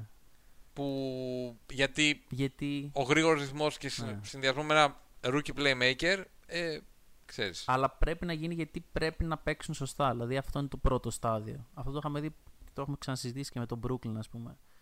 Στα πρώτα βήματα ας πούμε, της ανάπτυξης αυτής της ομάδας Ναι, που ναι, τώρα ναι, έφερε ναι. τους Superstar. Όχι, τώρα χτίζεται το σύστημα Αυτό, της ομάδας. αυτό. δηλαδή Δεν είναι το πιο πειράζει να μην σημαντικό. μπουν τα τρίποτα. Μπρα- Δεν πειράζει. και δεν πειράζει και να μην πάμε καλά. Βασικά ο στόχος είναι να μην πάμε καλά. Ναι, δεν θα πάμε Ναι. για να Ναι. θέλαμε αυτό. Ακόμα και αν δεν μπορούμε να τρέξουμε, πρέπει να τρέξουμε. Μπράβο. Ξέρεις, ακόμα και αν δεν ξέρουμε βασικά να τρέξουμε, γιατί δεν μπορούμε, μπορούμε. Ακόμα και αν δεν μπορούμε να στάρουμε παρόλο που ικανοποιητικά, θέλουμε να στάρουμε γιατί θέλουμε αυτοί οι παίκτες που μεγαλώνουν μέσα σε αυτό το σύστημα να μάθουν να παίζουν με ένα συγκεκριμένο τρόπο. αυτό. Και θα Εφόσον έρθει ο- λέμε ότι ο head coach είναι ξέρεις, το, Long term. το πλάνο του να μείνει ας πούμε περισσότερο. Ναι. και για επειδή να είναι αυ- αυτής της ηλικίας, λογικά τον πήραν για να. Ναι, προφανώς. πετύχει. Ε, και, επειδή, και επειδή είναι ας πούμε ένα νέο σύστημα, θα είναι και πολύ exciting για τους οπαδούς θεωρώ που είχαν συνηθίσει το grit and grind.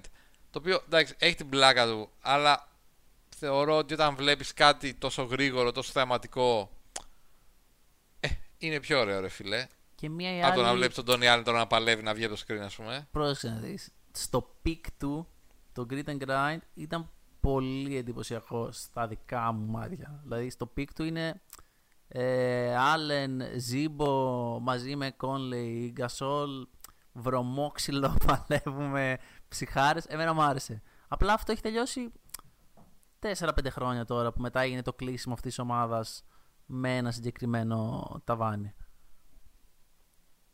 Οπότε μία ή άλλη θα επερχόταν μια. Δηλαδή είναι πολύ πιο exciting. Αν συνέχιζαν με αυτό το roster grit and grind, νομίζω θα. Δεν θα έγινε. Σίγουρα, ναι, αλλά θέλω να πω γενικά, στη- ε, για μένα τουλάχιστον, εντάξει, τώρα αυτό είναι προσωπικό, από το να βλέπω μια ομάδα, έχει πλάκα να βλέπεις μια ομάδα grit and grind, αλλά αν μου Πιο πεις πολύ ότι στα έχω μια play-off ομάδα όλο που το βλέπω grit and grind κάθε χρόνο Ναι, ναι. Και βλέπω μια ομάδα που αρχίζει και παίζει γρήγορα, σουτάρει, πήγε, ξέρεις, exciting passes Σίγουρα, και σίγουρα, το ένα και σωστό. το άλλο, είναι πιο entertaining, ας το Συμφωνώ, πούμε έτσι. συμφωνώ. Ε, και είναι και διαφορετικό ρε φίλε. Το διαφορετικό πάντα προσεγγίζει, ξέρεις, τα βλέμματα. Οπότε νομίζω ότι είναι μια ομάδα που θα αρχίσουν να τη βλέπει πολλοί κόσμος στο Memphis. Καλό και για το franchise. Καλό για το franchise και γενικότερα είναι ένα γήπεδο που ξέρεις είναι από τα παραδοσιακά πιο ήσυχα τα τελευταία χρόνια. Δεν, δηλαδή δεν έχει τόσο παλμό, ας πούμε, δεν έχει Σωστό. τόσο κόσμο. Είναι μια ομάδα που είναι ψηλοαδιάφορη, οπότε μ' αρέσει που ξέρεις, τρέφουμε τα βλέμματά μας προς τα εκεί. Και νομίζω ότι θα είναι πάρα πολύ ξέρεις, fun to watch ε, και ο Brandon Clark. Όλοι, ό- οι τρεις rookies, θα- ε, βασικά οι δύο rookies και ο, Sophomore. και ο, ναι, ο sophomore θα είναι πάρα πολύ καλοί. Πάμε παρακάτω. Πάμε παρακάτω. Ομάδα υπαριθμών. Να έχεις στο μυαλό σου. Πέντε. Πάμε. νομίζω. Ναι. Είναι η... Όχι, είναι ομάδα υπαριθμών 6. Καλύτερα γιατί χρονικά κάπου εκεί θα ήθελα να είμαστε. Pelicans. Δυνατό και επίκαιρο. Και επίκαιρο είπαμε και πριν λίγο για το Zion που... Ε, όλο το excitement γαμήθηκε. Γας- Γάμισε. ε, Εγώ odds να πούμε με την αρνητικότητά του να πούμε συνεχώς. Σκατομούρι του. λοιπόν, Zion φίλε. Ήταν το μεγαλύτερο hype του καλοκαιριού. Το Δικαίως. μεγαλύτερο hype της δεκαετίας ξέρω εγώ. Ναι, ναι. Δεν είναι. δεν Ξεκίνησε, έπαιξε δύο παιχνίδια τρελά. είναι Τρελά. Είχε ξέρω 70%. 70% field goal percentage. Καρφώματα, Ε, και ενέργεια, μετά όλα. γαμήθηκε. Να δούμε. Να δούμε. Εντάξει. Ρεαλιστικά ε, Δεν έγινε κάτι φοβερό. δεν έχει γίνει κάτι ακραίο. Σωστό. Το θέμα είναι Απλά αν είναι ότι ξεκινάμε είναι έτσι, Αυτό. αυτό. αρχίζουμε και μπαίνουμε σε προβληματισμούς.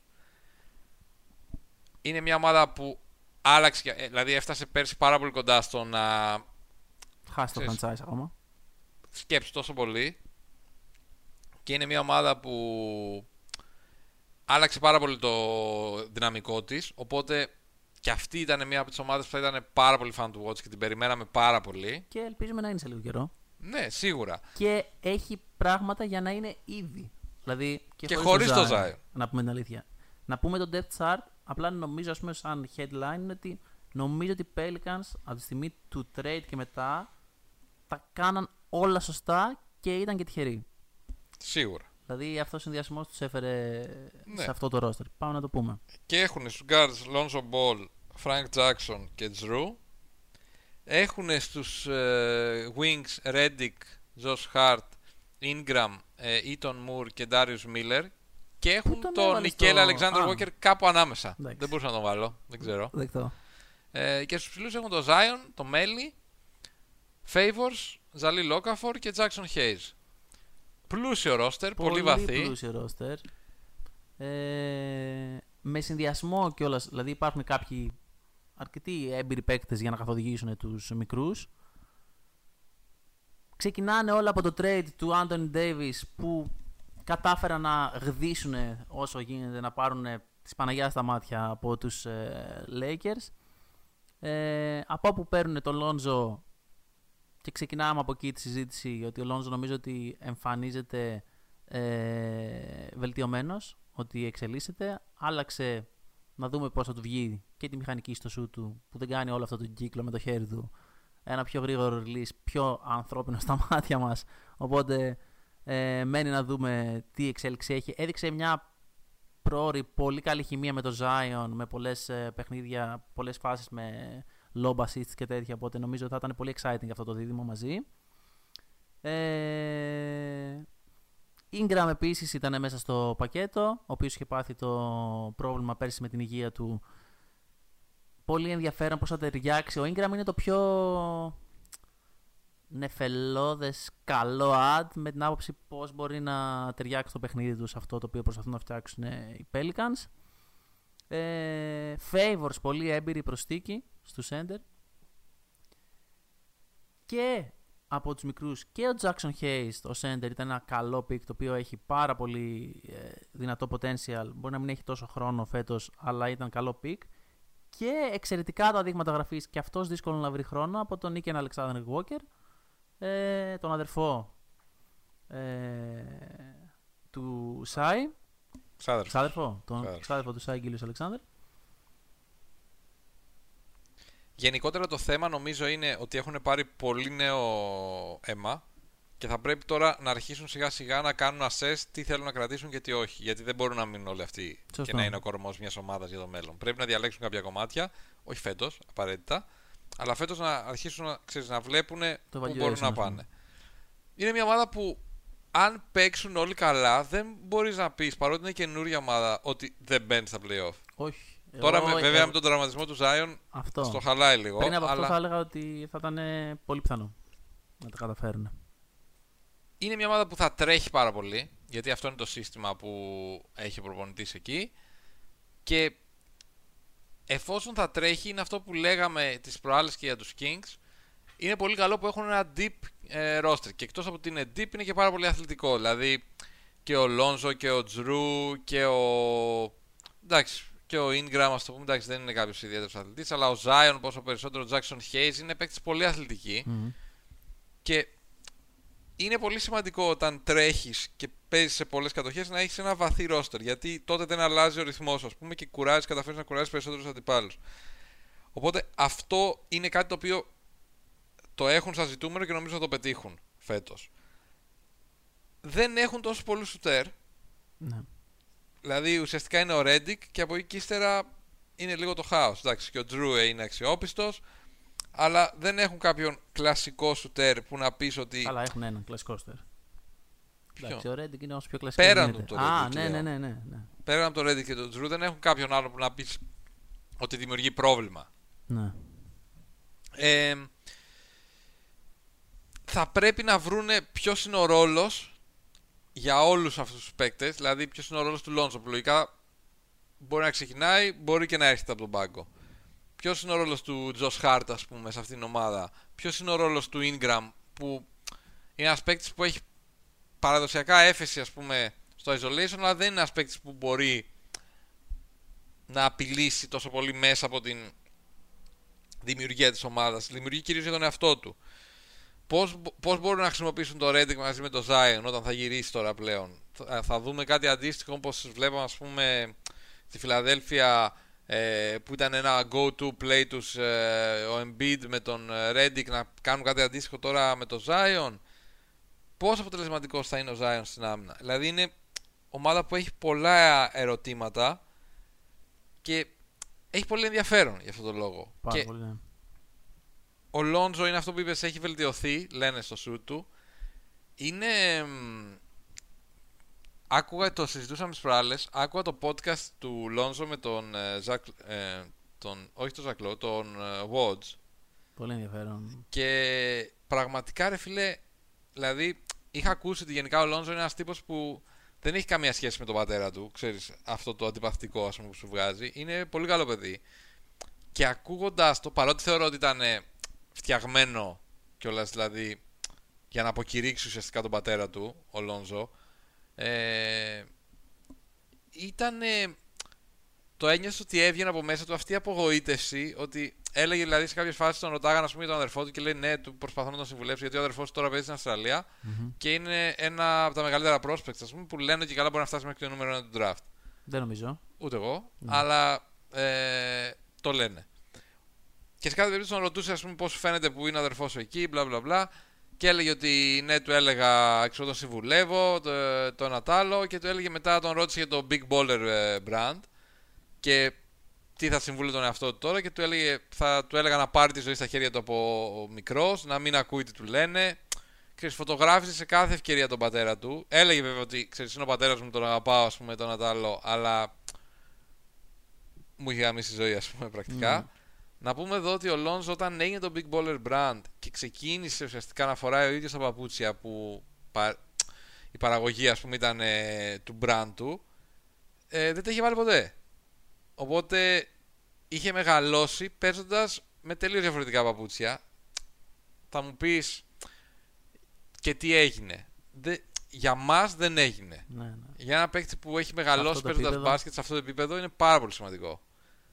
Τα παπούτσια τους σκιζόντουσαν, ε, χαλάγανε, είχαν βγει πολύ αυτό προς, ε, και προς τα έξω, ότι γενικότερα δεν ήταν καλής ποιότητας. Ήταν συνεχώς με το άγχος, ξέρεις αν θα χτυπήσει, ε, αν θα αντέξει, τι πρέπει να κάνει για τον brand. Δεν κοίταζε το παιχνίδι του, έπρεπε να ασχολείται με τον πατέρα του, τι λέει. Ε, είναι πραγματικά, δηλαδή βλέποντάς το, μια πάρα πολύ δυσάρεστη ιστορία ναι. που βλέποντας ένα πατέρα που χτίζει το όνομα του γιου του με αρνητικό marketing, ας το πούμε έτσι, γιατί το ξέρουν όλοι, μιλάνε όλοι για αυτόν. Είναι ψηλό αντιπαθητικό, οπότε, αλλά ταυτόχρονα είναι και γνωστός. Ε, και βλέπεις αυτό τι επίδραση έχει στο παιδί. Σωστό. Πολύ ενδιαφέρον.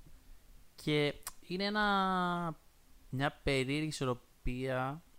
Δηλαδή υπάρχει ένα παράδειγμα εκτός μπάσκετ που είναι ο πατέρας των ε, Jackson 5, του Michael Jackson και των ε, αδερφών του. Ε, και πολύ μου τον θυμίζει. Βέβαια, ο άλλος ήταν ακραίος σε πράγματα που έκανε στα παιδιά του.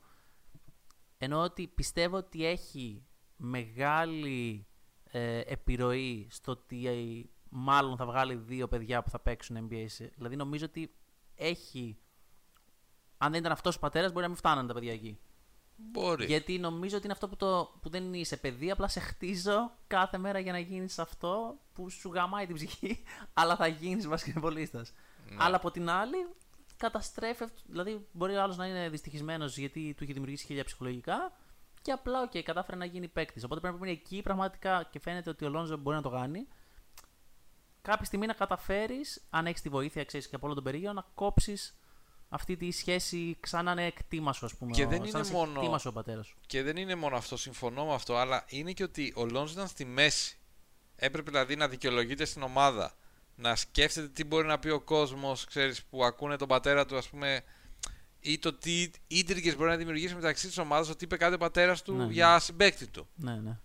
Είναι τρομα, τρομακτικά δυσάρεστη θέση και τον άκουγε συνεχώς ότι παρότι μιλούσε ειλικρινά, θεωρώ, και παρότι θεωρώ ότι ήθελε να τον ρωτήσουν και να τα πει αυτά τα πράγματα για να δείξει ότι έχει αλλάξει, ας πούμε. Ε, έλεγε ότι πρέπει να παίρνεις ζωή στα χέρια σου από πιο μικρός, δεν πρέπει να αφήνεις άλλους να παίρνουν αποφάσεις για σένα, ότι. Ξέρεις, ναι, εγώ είχα το όνειρο να γίνω ας πούμε superstar στο Los Angeles, αλλά τώρα αυτό τελείωσε, οπότε ξέρεις, πάμε παρακάτω. Έβλεπες έναν άνθρωπο ο οποίος είναι παρότι δηλαδή τα podcast του Watch είναι λίγο πιο ψυχρά και δεν μου αρέσουν τόσο πολύ, δεν είναι... Δεν έχουν αυτό το Δεν έχει φιλικό τόσο στοιχείο, ας πούμε, χάρισμα του Second και Bake. σαν- ναι. Μπράβο. Ε, Για να δεν παίζεις στα δικά μας. ε, είναι ένα- ένα τσικ, ένα τσικ πιο κάτω ο Watch το Second Bake. ναι, γιατί βγάζεις κανένα δύο ειδισούλε Ναι. μια φορά. Αλλά Αυτό τον σώζει. εμείς μέσα σε ένα δύο ώρα podcast έχουμε πει για πέντε εξτές. Μπράβο. Δεν ξέρω. Αυτό τον σώζει. Άμα δεν είχε αυτό. Α, Καλά, άστονα. Ε, ήταν. Δηλαδή, ήταν ένα podcast που ήταν πάρα πολύ ενδιαφέρον. Και το έκανε ο Λόνζο τόσο ενδιαφέρον με τον τρόπο που μιλούσε. Κάποιος μπορεί να πει ότι ναι, ξέρω εγώ, κράζει τον πατέρα του μπροστά. Ναι, οκ. Ε, και μάλιστα ερωτήθηκε για αυτή τη σκηνή που είχε βγει στο Twitter που είχε μια πολύ αψιμαχία. αψιμαχία, ας πούμε, τον πατέρα του και είπε ότι σε reality που έχει γυριστεί τώρα. Δηλαδή τρέλες. Τρέλες, θα είναι τρέλες. Ναι, Αμερικανιές και τρέλες, ας πούμε. που Και την έπαιζε στο οικογένεια Μπολ. Facebook. Ναι, Ναι. Ε, και έλεγε ότι ξέρεις, όλες οι οικογένειες θα έχουν αυτά. Σωστό. Ναι. Απλά εγώ το κάνω προς την κάμερα, ας πούμε. Τραγικό. Ναι. Και σου, σου έβλεπε, ρε παιδί μου, πώς αυτός ο άνθρωπος έχει αλλάξει, ας πούμε, την... ε, και πόσο ο μεγάλος γιος ήθελε να προστατέψει τον μικρό. Γιατί και αυτούς τους δύο μικρούς του πήρε ο πατέρας του πήγε στη Λιθουανία, ξέρω, παίζανε Τρέλες, τρέλες. Μαγκάμπτο τώρα στην Αυστραλία. Τρέλες. Και έλεγε ότι ο Πήγε μεγάλος να κάνει- μα εντάξει είναι πιο μεγάλος. Δεν έχει το μικρός, ας πούμε, παίρνει τα μυαλά του αέρα, ακούει τι του λένε. Ξέρεις, πρέπει λίγο να το διαχειριστεί αυτό. Σωστό. Ο Λόνζο ήταν νούμερο 2 στο draft. Ξέρεις, σε μια τεράστια πόλη όπω ο Los Angeles, πάρα πολλές απαιτήσεις. Πολύ φρουφρού γύρω από το όνομά του. Όποιος το έχει ακούσει αξίζει πραγματικά και μου έδωσε πολύ συμπάθεια ας πούμε, για το, για το Λόνζο. Ε, Και επιστρέφουμε στη Νέα Ορλεάνη ναι, ε, και τον πολύ ενδιαφέρον ε, playmaker της λοιπόν που είναι ο Lonzo Ball. Να Θεωρώ δούμε- λοιπόν ότι θα έχει ενδιαφέρον να δούμε πώς θα προσαρμοστεί ο Λόνζο σε αυτό το σύστημα, γιατί τον ευνοεί θεωρητικά το γρήγορο παιχνίδι. Ε, τρέχουμε πολύ, πιέζουμε, καλός αμυντικός. Έχει δει πρώτο ένα πάρα πολύ καλό αμυντικό στο Επίσης Τζρου. και το Lonzo Drew μπορεί να είναι φοβερό Ναι, guard ακριβώς. αμυντικό δίδυμο. Ε, και ο Τζρου λογικά θα είναι μια πάρα πολύ καλή επιλογή. Φαντασιακά. Αυτό. Ε, Έχει πάρει το Zion και μου κάνει τώρα μου κλείνει. τώρα. Και έχω πάρει και τον Τζρου με trade το οποίο κατηγόρησες. Το οποίο δεν πέρασε. μας τελικά. Πέρασε. Α, Τον πήρα τον Τζρου. Άστο τώρα, θα κοιμάσαι. ε, λοιπόν, έχουν και Νικέλ Αλεξάνδρ Walker και αυτός μπορεί να βρει χρόνο. ταλαντούχος. Θεωρώ ότι αν δουν ότι η φάση ας πούμε μπορεί να πάει προς play-off θα το διεκδικήσουν. Σωστό. Όπως ας πούμε θα έκανε κάθε λογική ομάδα.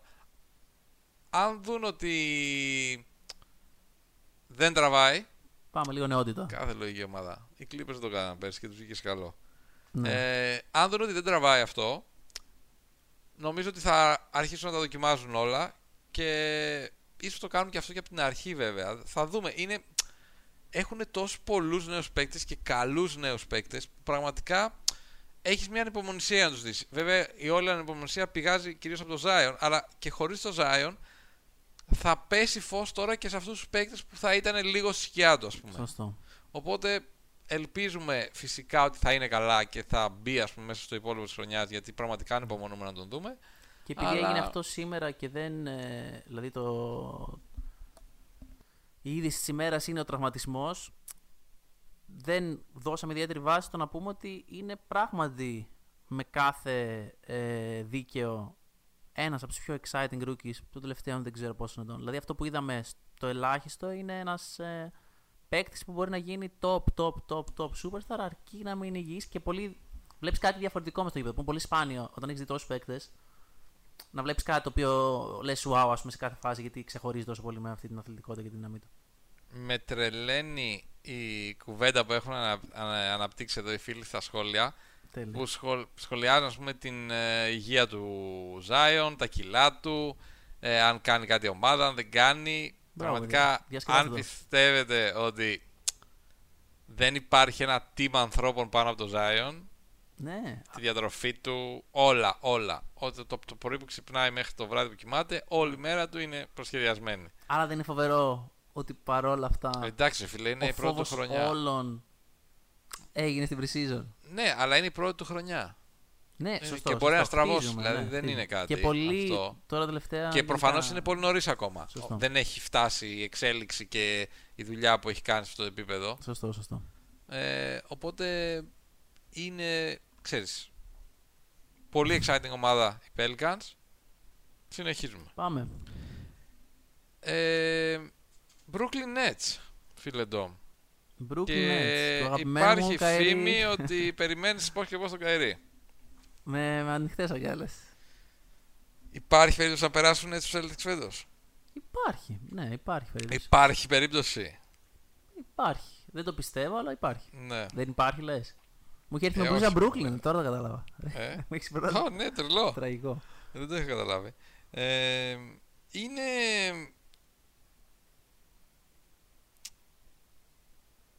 Μια ομάδα που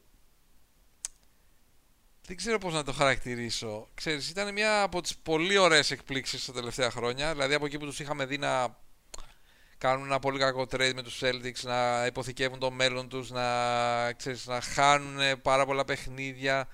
Αναγεννήθηκαν μέσα από τις τάχτες τους λίγο. Ε, Χωρίς πήξη για χρόνια. Μπράβο, ναι. Πήρανε παίκτες που ήταν αμφιβόλου αξίας και πίξ που ήταν πιο ρισκαδόρικα. Καταφέρανε να τους βγήκε αυτό το πράγμα πολύ. Και Εξαιρετικό. τώρα έφτασε το καλοκαίρι αυτό που πήρανε τον Durant και τον ε, Καϊρή. Φυσικά ο Durant δεν ξέρουμε αν θα αγωνιστεί φέτος. Το λογικότερο είναι όχι. Υπάρχουν κάποια reports. Και αλλά δεν, έχει και τόσο πιστεύω να το νόημα στην κάνει. τελική. Δηλαδή, Ναι, είναι μόνο αν πιστεύω θα γυρίσει να πάρει το δαχτυλίδι, αλλά οκ. ναι, αλλά δεν πιστεύω ότι. Δεν ξέρω αν θα είναι σε τέτοια τόσο Μα είναι καλή αυτό, γιατί κατάσταση πρέπει να μπει τόσο να παίξεις σύντομα. full on. Και δεν μάλλον- νομίζω ότι το ρισκάρουνε. Μάλλον δεν θα παίξει. Νομίζω. Ε, υπάρχει όμως αυτό. Δηλαδή η ομάδα είναι σίγουρα καλύτερη. Έτσι δεν το συζητά. Με, με τον KD και τον Kyrie. Ναι. Έτσι. Αλλά υπάρχει λίγο αυτό. Χάσαμε κάποιους παίκτες τώρα και δεν θα παίξει και Το το ότι all, υπήρχε ένα πολύ ωραίο vibe. Έτσι τα χαλάει ξέρεις, Καϊρή, μπράβο. ε, Πες τα ρε μάλλον, δεν τα πω εγώ σήμερα. Υπήρχε ένα πολύ ωραίο vibe ότι ξέρεις έχουμε χτίσει μια ωραία ομάδα να νικεί το ένα το άλλο το τέτοιο. Και ήρθε τώρα ένας περίεργος. Ξέ- είναι- Μου θυμίζει. Τι μου θυμίζει αυτό; Ρε παιδί μου, ε, πώς ξέρεις πας μερικές φορές να παίζεις ε, μπάλα με τους φίλους σου και λέει ένας μαλάκης έχω ένα... Καλό. Έχω πολύ καλό, πολύ καλό το στρατό μου, ένα παιδί που μαλάκα έπαιζε γάμα εθνική, Ναι, να τον ναι. φέρω. Και τον φέρεις και είναι περίεργος και γκρινιάζει και είναι και λίγο ντίβα και μπορεί να σου λέει εγώ δεν μαρκάρω, βάντε γαμί σου και... Ε, ναι, ναι, ναι. και όλο αυτό, όλοι το έχουμε ζήσει λίγο αυτό σε Σωστό. κάποια φάση της ζωής μας. Φανταστική είπαμε. Αυτός είναι ο Καϊρή. Που Αυτός μπορεί είναι ο όμως, Καϊρή. ξέρεις- Α, Το θέμα μπορεί να αν έχει μάθει τώρα και βγει σωστός, ας πούμε. Ναι, όχι, και μπορεί αυτός να σου πει ξέρεις, σε λίγο περίεργος είναι καλό παιδί. Και να δεις μετά από πέντε μάτς είναι καλό παιδί, φίλε, και ψήθηκα και είμαι πολύ καλός, αλλά ξέρω, Αλλά γουστάρω την ξέρεις τι, αν ομάδα είσαι και τέτοιο. Περίεργος, αν είσαι βαθιά μέσα στους περίεργου, είσαι καλό παιδί. Αλλά πάντα θα είσαι λίγο περίεργο. ναι, ναι, αλλά δεν πειράζει. Αυτό θέλω να πω. Ναι, Υπάρχουν κάποιοι. Εξαρτάται πώς θα κάνει take over Καταρχάς, περίεργη. ναι, δε- δε- δεν είναι ο περίεργο, ας πούμε. Ξέρεις, Όχι, δεν, δεν, δεν βαίνεις το στα λέμε αυτή. Ναι, αποδυτήρια. ναι, ναι. Δεν ξέρω τι κοιτάς. Αλλά είναι τύπου είσαι περίεργο λίγο ότι δεν κολλάς πολύ στη χημεία της ομάδας. Α πούμε αυτό. Ή μπορεί να χαλάσει τη χημεία μιας ομάδας εσύ. Γενικά είσαι ιδιαίτερος χαρακτήρας. Δύσκολος διαχείριση. Δεν είναι ότι team first. ε, Μπράβο. Εγώ Και κάτω απ' όλα. πολύ- Πάντα ξυπνάω χαρούμενος. Δεν έχω ξέρεις, ναι, όλα και τα- πολλοί άνθρωποι έτσι, άμα τους βάλεις σε ένα group και, ξέρεις, και νιώσουν ότι ανήκουν κάπου και ε, νο- περνάνε καλά εκεί και γουστάρουν, μπορεί να είναι πραγματικά όαση. Δηλαδή και να σου αλλάξει το, ε, το κλίμα μιας ομάδας προς το καλύτερο. Ε, Ο Καϊρή γενικά πάντως. Και εγώ πιστεύω ότι υπάρχουν ελπίδες να. Καταρχήν είναι φοβερός παίκτης. Να ξεκινήσουμε από αυτό. Δηλαδή έχουν βάλει έναν από τους καλύτερους point guard στη θέση 1. Ε, είναι πολύ νέος. Και είναι πιο όριμος θεωρητικά από ποτέ γιατί έχει πάρα πολλές εμπειρίες πίσω του. Ε, έχει 0 στα 2 όμως σε τέτοια θέματα. Δηλαδή και στο Cleveland και τα reports ήταν ότι πολύ χαλιόταν με τους προπονητές, με το ένα με το άλλο. Άλλο ότι εντάξει, ήταν η ομάδα του LeBron, contending, πήραν πρωτάθλημα, είχε φοβερούς τελικούς κτλ. Μετά με τους Celtics το ίδιο απέτυχε εντελώς στο ρόλο του ηγέτη. Βγαίνει, ας πούμε, βγήκε σήμερα ο Μάρκο Μόρις ότι δεν θα είμαστε όπως ήμασταν πέρσι με τους Celtics, λέει για τη Νέα Υόρκη, γιατί εκεί δεν υπάρχει ένας παίκτης ο οποίος είναι νούμερο ένα και ότι αυτός έμπαινε πιο μπροστά. από τον- Βγαίνουν κάποια τέτοια reports. καλά, και ο ας Μάρκο πούμε. Μόρις δεν είναι και το πρότυπο. Σε καμία περίπτωση. Πρέπει να ακούσετε Ναι. το προηγούμενο Ναι. podcast. ε, έχει ενδιαφέρον να δούμε τι θα κάνει φέτος. Ναι, αυτό είναι το πιο ενδιαφέρον. Δηλαδή, Απλά μπορεί να στα, να στα απογειώσει και μπορεί και Ναι. να στα. μπο... κοίτα, εδώ νομίζω ότι ο Καϊρή ήθελε να πάει στου Nets. Ήθελε, ήθελε. Φάνηκε. Οπότε αυτό είναι σημαντικό. Και υπάρχει και ιστορία ότι υπήρχε λόγος Στους να Cavs γυρίσει. και στους ε, Celtics δεν ήταν επιλογή του. Ναι. 100%. Οπότε αυτό είναι κάτι σημαντικό. Και νομίζω θα είναι και ένα από τα χαρτιά της ομάδας ότι ξέρεις, man, ήρθες σε μια ομάδα που εσύ επέλεξες. Σκάσε τώρα και δούλευε. Ναι, δεν Ε, μπορεί να πει ακριβώς σκάσει στον Καϊρή, αλλά οκ. Ναι, ρε παιδί μου, κατάλαβες. Ε, είναι νομίζω όμως. Θα πρέπει να προσαρμοστούν πολύ γύρω από αυτόν. Δηλαδή από εκεί που ήταν μια ομάδα που ο καθένας είχε το ρόλο του, ήταν πολύ χαρακτηριστικό η ομοιογένεια που είχαν τώρα ο Καϊρή είναι σίγουρα δεν αμφισβητεί το νούμερο ένα, ειδικά φέτος. Μμμ. Και, γι αυτό είναι, και αυτό είναι και ένα σημαντικό. Γιατί και ο Ντουραντ είναι ένας ιδιαίτερος χαρακτήρας. Και άμα τους έχεις αυτούς τους δύο μέσα στα αποδητήρια, μπορεί να αλληλοξεδοτερώνονται. Ξέρεις, αλλά τώρα θα είναι μόνο ένας. Εντάξει, και ο Ντουραντ θα είναι εκεί, αλλά αγωνιστικά θα είναι μόνο ένας. Και αν αρχίσουν και στραβώνουν τα πράγματα φέτος, θα έχει πολύ ενδιαφέρον να δούμε τι θα κάνει το Brooklyn. Ε, το οποίο δεν υπάρχει πρόβλημα που δεν είναι ο, ο KD φέτος. Ρεαλιστικά δεν πάμε κάπου δηλαδή να πάρουμε το τάθμα φέτος. Όχι. Το ξέρουμε. Πρέπει να αρχίσουμε να φτιάχνουμε το σύστημα μαζί με τον Καϊρή σε αυτό. Αυτό είναι ο νούμερο ένας στόχος. Ναι, και να αρχίσουμε να γινόμαστε. Ήδη είχαν την παρουσία πέρσι, αλλά αν μπορούμε να χτίσουμε χαρακτήρα πρωταθλητισμού σαν ψεύτο contenders. Δηλαδή, χωρίς να είμαστε ομάδα που θα φτάσει μέχρι τέλους, Ναι. αλλά να ανεβάσουμε level. Ε, Πάμε να πούμε depth start. ναι. Έχουμε ε, Καϊρή και Dean Windy σε guards. Έχουμε Levert, Temple, Joe Harris, Wilson Chandler, Musa, KD, Kuruks και Torian Prince στα φτερά. Μμμ. Και έχουμε DeAndre Jordan και Jared Allen στους ψηλούς. Έτσι.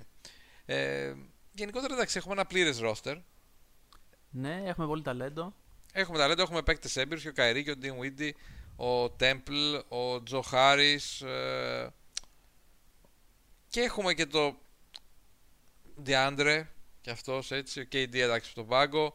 Έχουμε και νέους όπως ο Levert, ο Prince, ο Jared Jared Allen. Allen. Ε,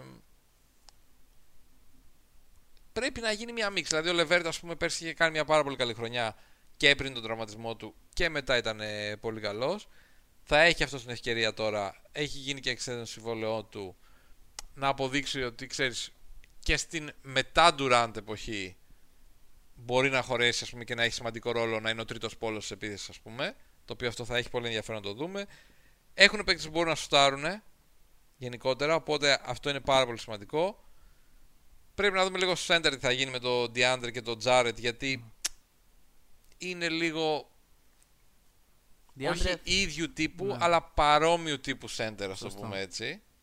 Ένα καλό σημάδι είναι ότι φαίνεται να προσπαθεί να παίξει άμυνα ο DeAndre Jordan που το είχε παρατήσει το τελευταίο καιρό. Εντάξει, θα έχει ενδιαφέρον τώρα σίγουρα. Δηλαδή είναι σε μια μεγάλη πόλη, είναι, ξέρεις, ε, Έχει κίνητρο πάλι. έχει κίνητρο, έχει τους φίλους του μαζί, είναι, είναι καλή φάση για αυτόν. Έχουν κάποια θεματάκια όπως είναι ας πούμε ο Wilson Chandler που έχει φάει ένα suspension και θα λείπει για τα πρώτα παιχνίδια, όπως είναι ο Κούρουξ που έχει την δίκη του νομίζω σήμερα Ναι. ε, για αυτό το, την κατηγορία που είχε πάρει για επίθεση ε, το οποίο θα δούμε αν φάει κάποια τιμωρία και αυτό μπορεί να επηρεάσει ας πούμε, το πώς θα παρουσιαστούν είναι μια ομάδα που θεωρώ ότι επειδή είναι και έτσι όπως είναι η Ανατολή θα είναι στα playoff Θα είναι σίγουρο. ε, οπότε θα έχουν το χρόνο να πάρουν και άλλη εμπειρία σε αυτό το κομμάτι να δουν και πώς είναι να παίζει δίπλα στον Καϊρή αυτό είναι το πιο σημαντικό να χτίσουν μια επίθεση γύρω από τον Καϊρή ας πούμε πέρσι ήταν μια ομάδα που χρησιμοποιούσε αρκετά το pick and roll ξέρεις θέλουμε να δούμε τώρα με τον Κάιρι θα είναι έτσι αντίστοιχα πάλι θα παίζουν περισσότερο ISO πώς, πώς θα γίνει ακριβώς ε, είναι άλλος παίκτης ο Κάιρι άλλος παίκτης ο D'Angelo Russell ο D'Angelo Russell ας πούμε είναι ένας παίκτης που δεν πήγαινε τόσο πολύ στο καλάθι. Ο Κάιρι είναι ένας παίκτης που θα ήθελε να πηγαίνει αρκετά στο καλάθι. Ε, ή τουλάχιστον να πηγαίνει μέχρι ένα σημείο και να εκτελεί μετά από μέση απόσταση. Έχει πολύ ενδιαφέρον. Ε, σαν ομάδα, σαν project. Εγώ νομίζω το νούμερο ένα πάντως ερώτημα δεν είναι τόσο αγωνιστικό όσο αυτό που είπαμε στην αρχή. Δηλαδή αν ταιριάξει η χημεία τους, νομίζω ότι έχουν πολύ ταλέντο. Και ο Λεβέρτ νομίζω ότι έχει ένα ταβάνι το οποίο ακόμα δεν έχουμε δει και μπορεί να... Και ο Dinwiddie μου αρέσει πάρα πολύ σαν παίκτης, οπότε το ταλέντο υπάρχει. Αν δεν ταιριάξει η χημεία τους, μπορεί να πάρουν βήμα πίσω, αλλά όλα αυτά Δηλαδή, αν ερχόταν ο Ντουράντ φέτος, δεν θα είχα κανένα ερώτημα ότι θα ήταν. Δηλαδή, θα ήταν τόσο καλή. Επειδή ο Ντουράντ είναι τόσο καλός, αν γυρίσει υγιής, που τα θέματα χημίας γίνονται όλα πιο εύκολα όταν έχεις ένα τόσο μεγάλο ταλέντο στην ομάδα σου. Σίγουρα. Ένα πολύ ενδιαφέρον, το είχαμε πει το καλοκαίρι, απλά φαν στατιστικό, είναι ότι όποιος παίκτης πέρσι είχε στο σύνολο της χρονιάς plus στο plus minus έφυγε. Τρελό. Φοβερό. δεν ξέρω, δεν νομίζω ότι λέει κάτι ιδιαίτερο, αλλά Ναι, όχι, έχει εντάξει. ενδιαφέρον. Και συνεχίζουμε. Πάμε παρακάτω. Νέα εποχή στο Brooklyn. Νέα εποχή και στο Golden State. Golden State, έχουμε ομάδε καλές σήμερα. Ναι, ρε φίλε, εσύ έλεγες. Επειδή και καλά τελειώσαμε τους Celtics και τους Bucks, ας πούμε ότι α, δεν έχουμε ομάδες και ακόμα δεν έχουμε πει Nuggets και Bulls, έτσι που είναι. Έχουμε αφήσει τα, τα τα φιλέτα. φιλέτα, ας πούμε, για το τέλος. Απίστευτα τώρα πράγματα. Λοιπόν, Και πάνω που είπα και για φιλέτα. μπράβο. Ναι, Ξέρω τι θα ε, πεις. γενικότερα τα καλύτερα φιλέτα, από τα καλύτερα φιλέτα που έχω φάει είναι στο Παρίσι. Και πρώτα πρόσεξε τώρα να δεις τι γινόταν. Στο Παρίσι πήγαινα, ε, για όσους με ξέρουν ας πούμε, προσωπικά, έχω οικογένεια στη Γαλλία. Είναι ο θείος μου από εκεί. Ε, μένει εκεί βασικά και ε, πάω παραδοσιακά εδώ και πολλά χρόνια. Ε, από μικρός λοιπόν πήγαινα με το θείο μου, ο οποίος ε, έχει μια τρέλα με τα πουκάμισα. Τρέλα όμως. Έχει γύρω στα. Ε, πόσα, κάτσε να σου πω. 130-140 πουκάμισα. Δηλαδή θα μπορούσε να πηγαίνει. Δυναμικός αριθμός. Ναι. Θα μπορούσε Ένα- να πηγαίνει ένα εξάμεινο σχεδόν, ας πούμε. Όχι, εντάξει, λιγότερο. Κάθε φορά με άλλο. Με άλλο πουκάμισο κάθε μέρα. Πολύ δυνατό. Εντυπωσιακό. Έτσι. Ο θείος μου λοιπόν που έχει αυτή την τρέλα με τα πουκάμισα και μένει στο Παρίσι, πρέπει τα τελευταία δύο χρόνια που τον έχω πάει στη Μεζούρα να έχει πάρει γύρω στα 15 με 20 πουκάμισα. Και πλέον σχεδόν αποκλειστικά ψωνίζει μόνο από εκεί. Δεν κάνει τίποτα. Έχει γίνει η μέτρηση. Έχει γίνει η μέτρηση. Πήγε στα παιδιά, πέρασε πάρα πολύ ωραία. Μου, πάνε, μου λέει είναι λίγο περίεργη αυτή η φίλη μου, αλλά είναι πολύ αστεία. Ε, αλλά μου λέει μου άρεσαν πάρα πολύ. Ε, και πήγε στα παιδιά λοιπόν, του πήραν τα μέτρα. Πλέον τους στέλνουν ένα newsletter γιατί με την GBR το έχει αποδεχθεί. Έτσι, γιατί είμαστε και μέσα στις νόμιμες διαδικασίες. Σωστό, σωστό. Ε, τους στέλνουν τα καινούργια υφάσματα και απλά τα βλέπει και λέει θέλω Αυτό. ένα μπλε, ένα μαύρο, ένα... κλασικά. Δεν θα δείτε εκεί ανανάδες, Ανανάδες. ε, Ότι δεν υπάρχουν, φίνικες. ε. Όχι Ό,τι δεν υπάρχουν, γουστάρει. απλά καθένας στο γούστο του, Σωστό, έτσι. σωστό. Πάρα πολύ και κάθε φορά μου το λέει λοιπόν ότι ξέρεις είμαι πάρα πολύ ευχαριστημένος από τα παιδιά. Ε, δεν το λέω τώρα για να αποδείξω κάτι. Ουσιαστικά Απλά- μας αποδεικνύεται με τα λεγόμενά σου. Μπράβο. Αυτό, αυτά που κάνουμε λοιπόν που λέμε είναι στο mezura.com. Το οποίο γράψαμε είναι- τώρα και στα σχόλια. Μπράβο, ο νέος μας χορηγός. Στο mezura.com, όπως είπαμε και πριν, μπορείς να πάρεις ένα πουκάμισο το οποίο είναι στα μέτρα σου. Εμένα ο θείος μας είναι λίγο πιο βαρύς, ας το πούμε έτσι. Αλλά κύριος. Σωστό. Ε, θέλει το πουκάμισό του να του κάθεται πολύ ωραία. Οπότε πήγε εκεί, του πήραν τα μέτρα τα παιδιά. Ενώ άμα πας σε ένα άλλο, ο γιακάς μπορεί να είναι λίγο πιο στενός, το τέτοιο να είναι λίγο πιο φαρδί, να τσαλακώνεται περισσότερο. Τα παιδιά σε τακτοποιούν, σε κατατοπίζουν ανάλογα με τις ανάγκες σου και ανάλογα με αυτό που θέλεις να πετύχεις εσύ. Έχουν εκτός των άλλων και κουστούμια που μπορεί να, να ράψεις Σωστό. και αυτό σε καλή τιμή. Ε, οπότε είναι μια πάρα πολύ καλή ευκαιρία. Μπείτε να δείτε το site. Είναι ένα πάρα πολύ ωραίο site. Δεν χρειάζεται να αγοράσετε κάτι. Αν θέλετε να αγοράσετε και το δείτε, μπορείτε να πείτε ότι είστε από το Second Bake είτε στα σχόλια που θα κάνετε την παραγγελία ή θα κλείσετε το ραντεβού, είτε όταν θα πάτε εκεί να το πείτε στον Νίκο και στον Γιάννη ε, ότι ξέρεις. Ε, φίλε, είμαστε από το Second Bake, αδέρφια. Εξηγήσου. 10% έκπτωση. Έτσι. Πλέρο βέβαια. 10% έκπτωση. Τιμές ξεκινάνε από 68 ευρώ. Μμμ. Και όταν πάρετε τα πουκάμισα, μπορείτε να έρθετε και να ζητήσετε πού να πάτε να φάτε καλά φιλέτα στο Παρίσι. Να το συζητήσουμε παρέα. αυτό. Μόνο. Με Μόνο τότε φωτογραφία με που κάμισα με ζούρα στο Α, inbox. Να απόδειξα μου στο δώσετε. inbox. Να απόδειξα μου δείξετε. ε, λοιπόν, ο θείος μου δεν ράβεται στο Λεμέτρ, λα- ράβεται στη Μεζούρα. Έτσι. Απλά στο Θα λέω για έναν μπορούσε άνθρωπο Να που γράφετε, να γράφετε θα στο μπορούσε Lemaitre. να μην πάρει άλλο πουκάμισο. Ναι, ναι. Και δεν θα, 140 πουκάμισα Ναι. έχει. Θα μπορούσε μετά από κάποιο διάστημα να πει Δεν ότι κάνω αυτό είναι πλάκα. καινούριο και Δεν δεν, κάνω το πλάκα. πιστεύω. Είναι, Ναι. είναι κωμικό. Δηλαδή του λέω ότι άνθρωποι μου τόσα λεφτά που σφάει τα πουκάμισα, καλά μετά είναι σε μένα. να τα πάω σε πουκάμισα. Ναι, και καλά. ε, γιατί και εγώ θέλω να πάρω τη μεζούρα. Όχι. Αλλά αλήθεια, δοκιμάστε το και δεν Και θα θα- χάσετε. θα μας θυμηθείτε. Ειδικά όσοι άνθρωποι ντύνονται πολύ με πουκάμισα, τους αρέσουν τα πουκάμισα ή ακόμα και αυτοί που δεν ντύνονται και θέλουν να έχουν ένα καλό. Πας, το ράβεις, είναι στο μέτρο σου, κύριος. Αυτό και είναι τρομερό πραγματικά value for money το τι Και για υπηρεσία- επίπεδο Γαλλίας, έτσι τώρα. Άλλη, Όχι. άλλη μόδα, έτσι. Να Μιλάμε ακούσετε για το μάνα τέτοια. να μιλάει γαλλικά, κρύψτε τα Λοιπόν. κορίτσια σας. Αυτά. Και συνεχίζουμε. Πάμε. Golden State Warriors. Golden State Warriors. Ε, μια πολύ κομβική χρονιά, ας πούμε. Έλα ρε. Ε, καθότι είναι η χρονιά η- που ή θα δείξει ότι αυτό ήτανε.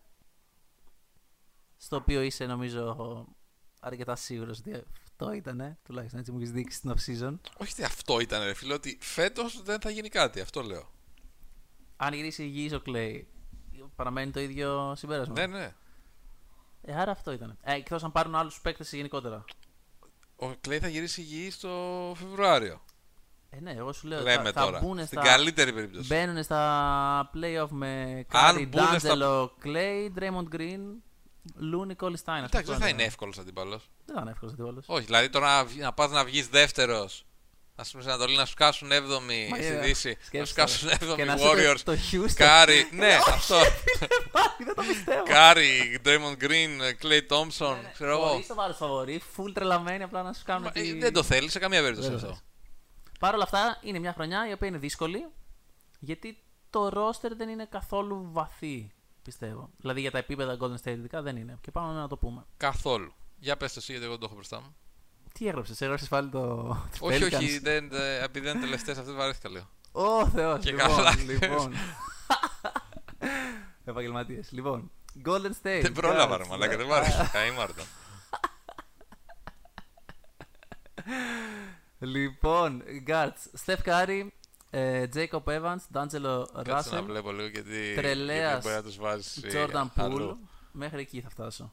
Θες να βάλω κάποιον άλλο στους Όχι, guard? όχι, όχι, σωστός. Ωραία. Στα φτερά, Ναι. Klay όταν γίνει καλά, Glenn Robinson ο τρίτος, Alec Burks, Draymond Green. Και όχι στα σταματάμε. φτερά τώρα το Draymond Green. Ψηλός είναι ο Draymond Green, δεν το βάζουμε στα φτερά. Ναι, Ε, ναι ρε φίλε, τι παίζει και center. ok. Το Marquis Chris που τον βάζεις. Ψηλοί είναι όλοι. Ωραία, και πάμε. Γιατί Ψηλοί θέλουμε όλοι. να κάνουμε και πόνο ότι Draymond δεν έχουμε Green, παίξει ο αριστερά. Μάρις Σπέλμαν, Kevin Looney, Will Collie Stein, Marquis Chris. Αυτοί, ας πούμε. Και Smilagits. Και Smile Απίστευτος. Ο οποίος λογικά θα δώσει το πρωτάθλημα στην ομάδα του Golden State. Ε,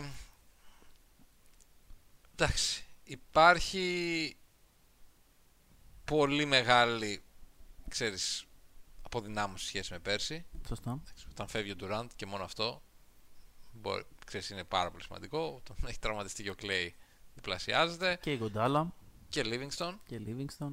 Ε, Και ό,τι γεν- center είχαμε. Εκτός το Looney. Looney καλός. Ναι. Ε, θα έχουν πολύ, πολύ μεγάλο πρόβλημα στην, ε, στο Golden State. Έχουν πάει βέβαια στο Σαν Φρανσίσκο το οποίο θα δώσει ενθουσιασμό λίγο στον κόσμο, αλλά δεν ξέρω. Ε, το θέμα είναι ότι θα πρέπει και αυτοί, δηλαδή είχαν συνηθίσει να παίζουν με ένα συγκεκριμένο τρόπο και ξέρεις, να μοιράζονται όλα τα shoot, να, ξέρεις, να υπάρχει αυτό το, το πολύ fun στοιχείο κλπ. Και με τον Clay Thompson και με τον Durant. Τώρα αυτό δεν θα υπάρχει φέτος, σίγουρα. Υπάρχει ο D'Angelo Russell, το οποίο ήταν ένα περίεργο signing, το λέγαμε από τότε, φαινόταν ε, σαν ένας παίκτης που είναι ένας παίκτης που είναι καλός και είναι διαθέσιμος, μικρός, φέρ τον, κάπου θα τον αξιοποιήσω και αν δεν, κάποιος θα τον θέλει. Ναι, γιατί δεν είναι τόσο της λογικής του συστήματος του Golden State. Ναι, Που δεν σταματάει η ακριβώς. μπάλα. Είναι ένας παίκτης ο οποίος έπαιζε κατεξοχήν pick and roll, Άιζο. πιο... Ναι, εντάξει, όχι, δεν ξέρω, δεν νομίζω ότι είναι τόσο άιζο παίκτης. Αλλά πιο, αρ... πιο αργού ρυθμού λίγο παίκτης, να έχει την μπάλα, να. Δεν... δεν ταιριάζει τόσο πολύ στο σύστημα του Golden State στη θεωρία. Δεν ξέρουμε τώρα πώς θα εξελιχθεί αυτό και αν θα καταφέρει ο Κέρ να τον βάλει ε, στο κλίμα ας πούμε, της ομάδας. Ε, μπορεί να μπορεί να κολλήσει και πράγματι να βγει κάτι φανταστικό. Αλλά Είναι ένα από τα ενδιαφέροντα ερωτήματα συμφωνία. νομίζω ότι δεν ταιριάζει τόσο πολύ γενικότερα. Δεν είναι ένας παίκτης που θα βγει από τα screen, ας πούμε, όπως ο Clay Thompson, ότι θα τρέξει τόσο πο- να, να τον κυνηγάει αμυντικός. ας πούμε. Όχι, το θέμα είναι, είναι αν μπορείς άλλου να- τύπου εντελώς.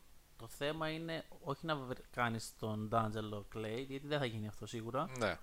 Είναι αν μπορείς να δημιουργήσεις μια χημεία μεταξύ αυτών των δύο να παίξουν κάτι το οποίο δεν θα είναι ακριβώς αυτό που έπαιζαν οι ναι, Golden θα πρέπει State. να αλλάξει το παιχνίδι του.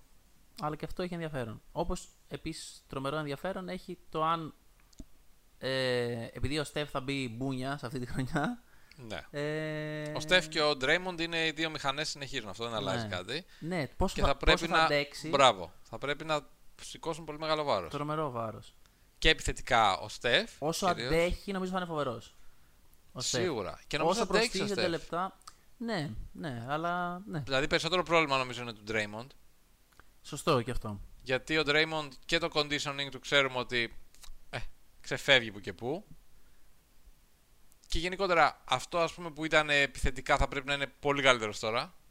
Δεν μπορεί να επαφίεται ας πούμε στο ότι έχουμε... Με χειρότερους συμπαίκτες. Μπράβο, ότι γι' αυτό θα πρέπει ο ίδιος να είναι πολύ καλύτερος επιθετικά. Που είναι πιο δύσκολο όμως ακόμα. Ναι, που δεν, δεν, δεν μπορεί να πει, ξέρεις, αυτός όταν έχει συνηθίσει να είσαι ο πέμπτος και να πεις εντάξει και να μην βάλω εγώ δεν έγινε. Θα βάλει ο Ντουράν, θα βάλει ο Κλέη, θα βάλει ο, ο ένας, θα βάλει ο άλλος. Ε, είναι, μπορεί να αποδειχθεί προβληματικό. Αντίστοιχα αμυντικά θα τραβάει και αυτός όλο το βάρος ας πούμε.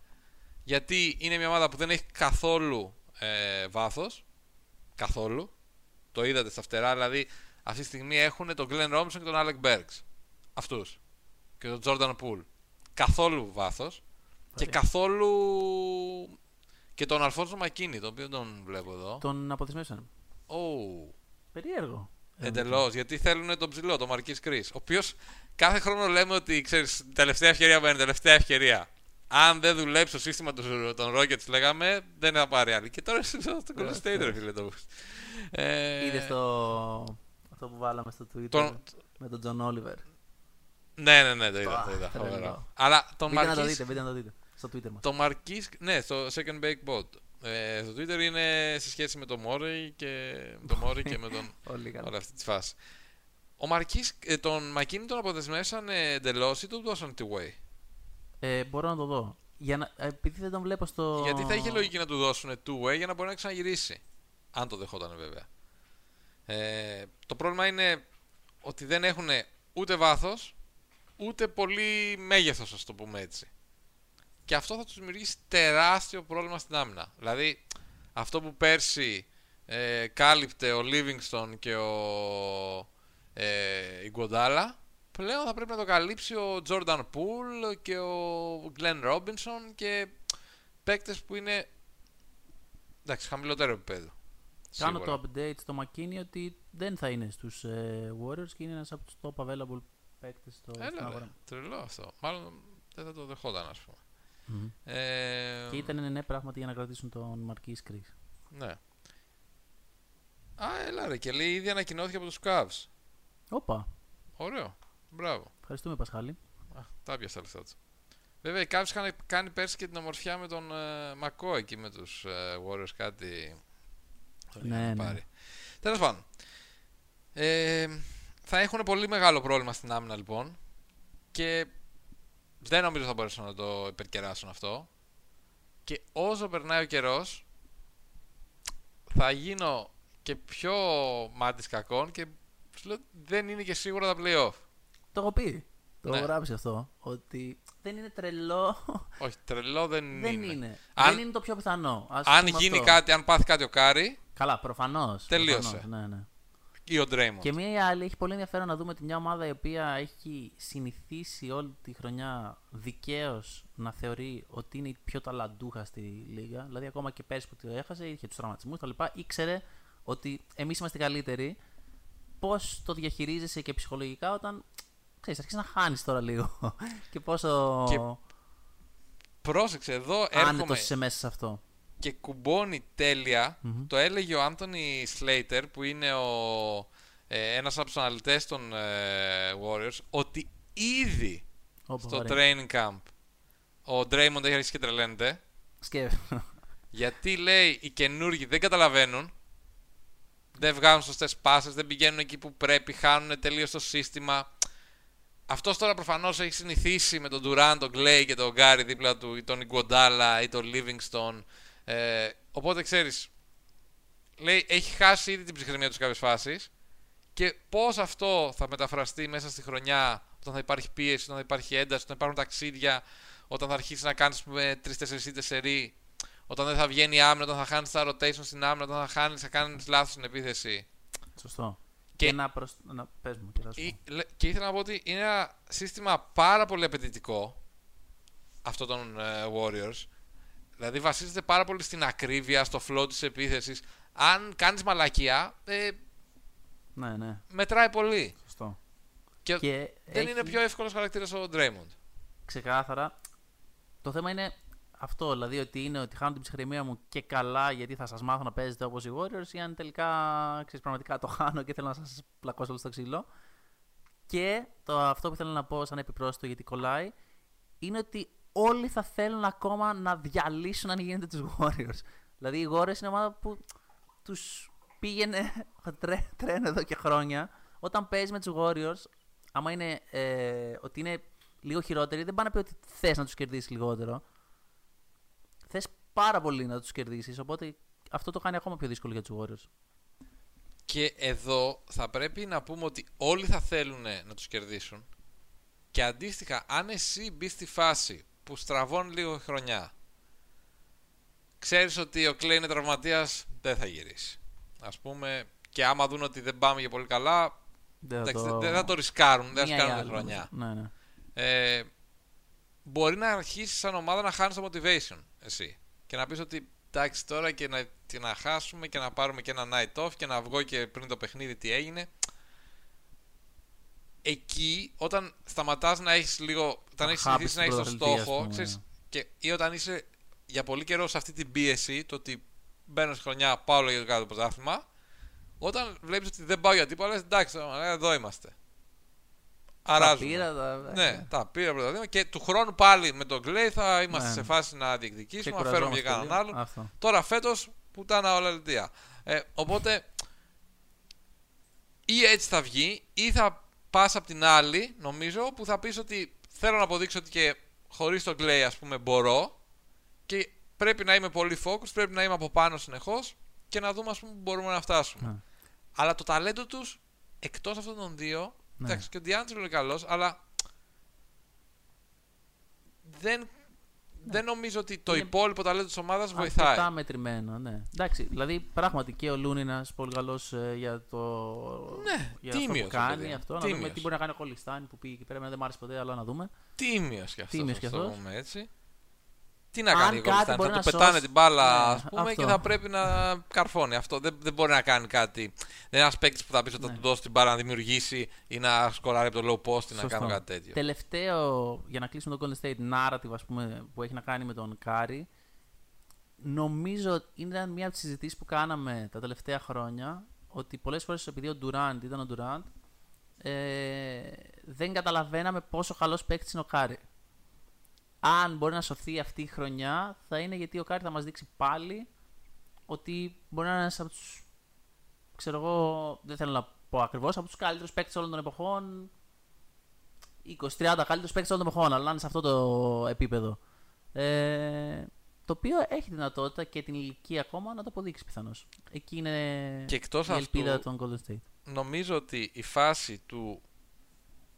Αυτό που λες, δηλαδή το ότι ο Κάρι όποτε έλειπε ο Ντουράντ βλέπαμε ότι ξέρεις, Ήταν μπορεί, φοβερός, ναι. ήταν φοβερός. Τώρα φέτος θα αναγκαστικά θα είναι φοβερός. Και πολλοί φίλοι το σχολιάζουν και στα σχόλια υπάρχει το Κάρι MVP. Να το Σίγουρα, διεκδικήσει. σίγουρα. Ε, επειδή η ομάδα θα είναι όσα φάμε και όσα βάλουμε, θα είναι τρομακτικά fun to watch πιστεύω. Ναι, ότι λίγο- θα έχουμε λίγο παιχνίδια χάος, λίγο που θα χάος. γίνεται χαμός. Θα Ναι. σουτάρουμε τρίποτα από παντού, θα βάζει ο Κάρι 50 πόντους, θα τρελαίνεται το κοινό γιατί είναι το νέο γήπεδο Σαν Φρανσίσκο. Θα, Ναι. θα είναι τρομακτικά fan to watch. Πάντως έχει ενδιαφέρον. Ναι. Ένα επιπλέον στοιχείο που πρέπει να δούμε είναι ότι επειδή είναι hard capped ε, και αυτό το έλεγε ο Άντων Slater, δεν μπορούν να κάνουν την παραμικρή κίνηση για να βελτιωθούν ε, μέχρι το Μάρτιο που θα ανοίξει η αγορά για, τους, ε, για τα buyouts. Μμμ. Μέχρι τότε δεν μπορούν να κάνουν τίποτα. Οπότε αν γίνει τραυματισμός, αν γίνει, δεν, δεν μπορείς να κάνεις τίποτα. Είναι, είναι δύσκολα.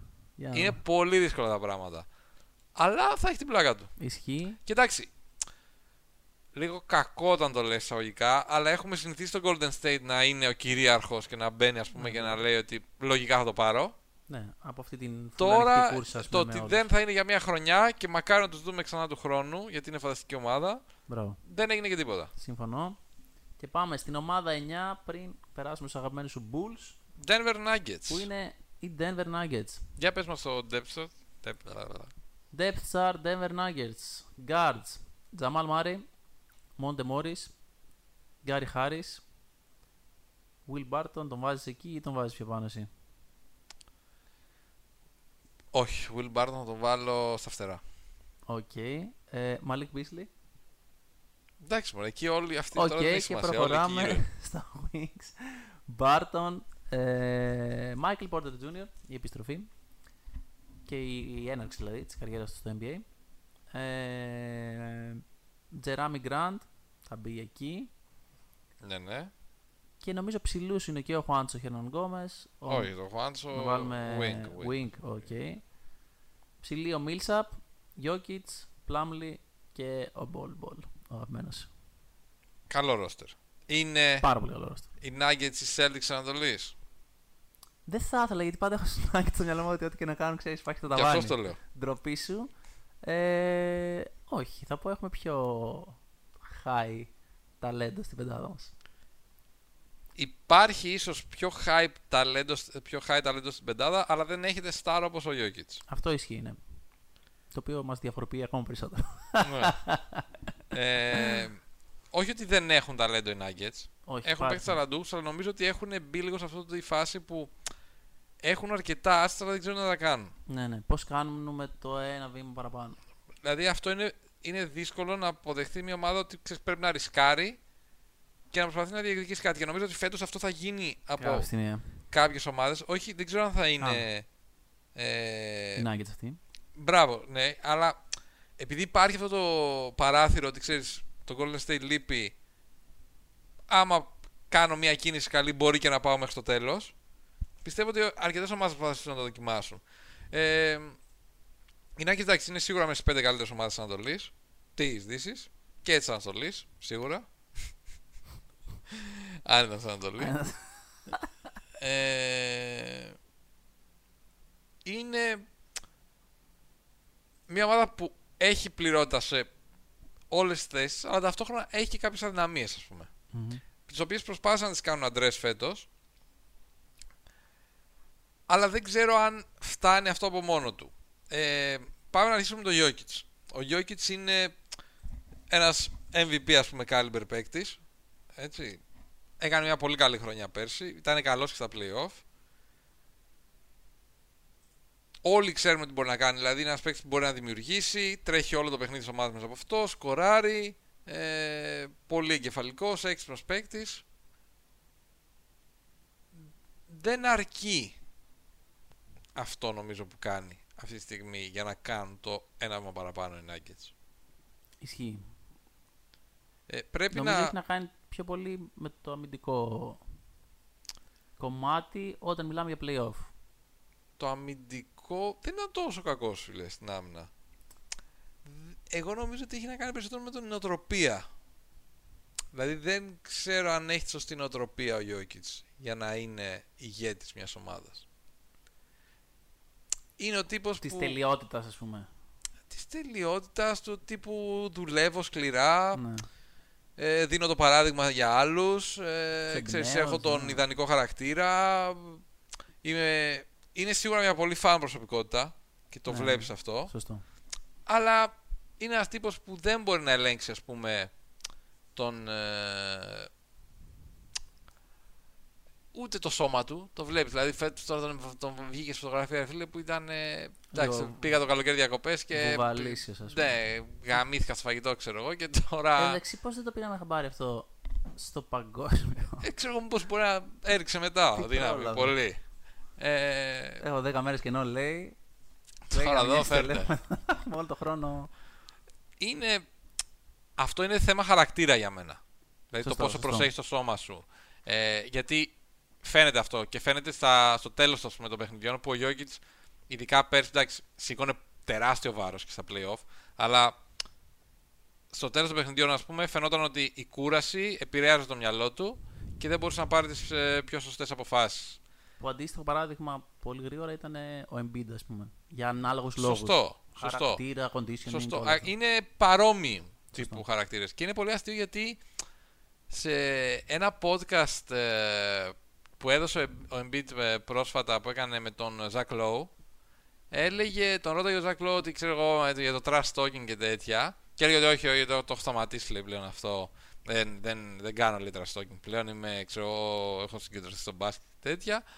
Και του λέει, ναι, ξέρω εγώ, ε, ξέρεις, ναι, αλλά είναι πολύ γνωστό. Λέει, όχι, όχι, λέει, ξέρω εγώ, δεν, δεν ασχολούμαι, ούτε καν και λοιπά. Και κάπως, του είπε, ναι, λέει, άρα αυτό που έκανε τον Drummond, ξέρω εγώ, και τέτοια, δεν το σχολιάζει. Και μετά του λέει για το Jokic και λέει, το Jokic, λέει, δεν τον πειράζω.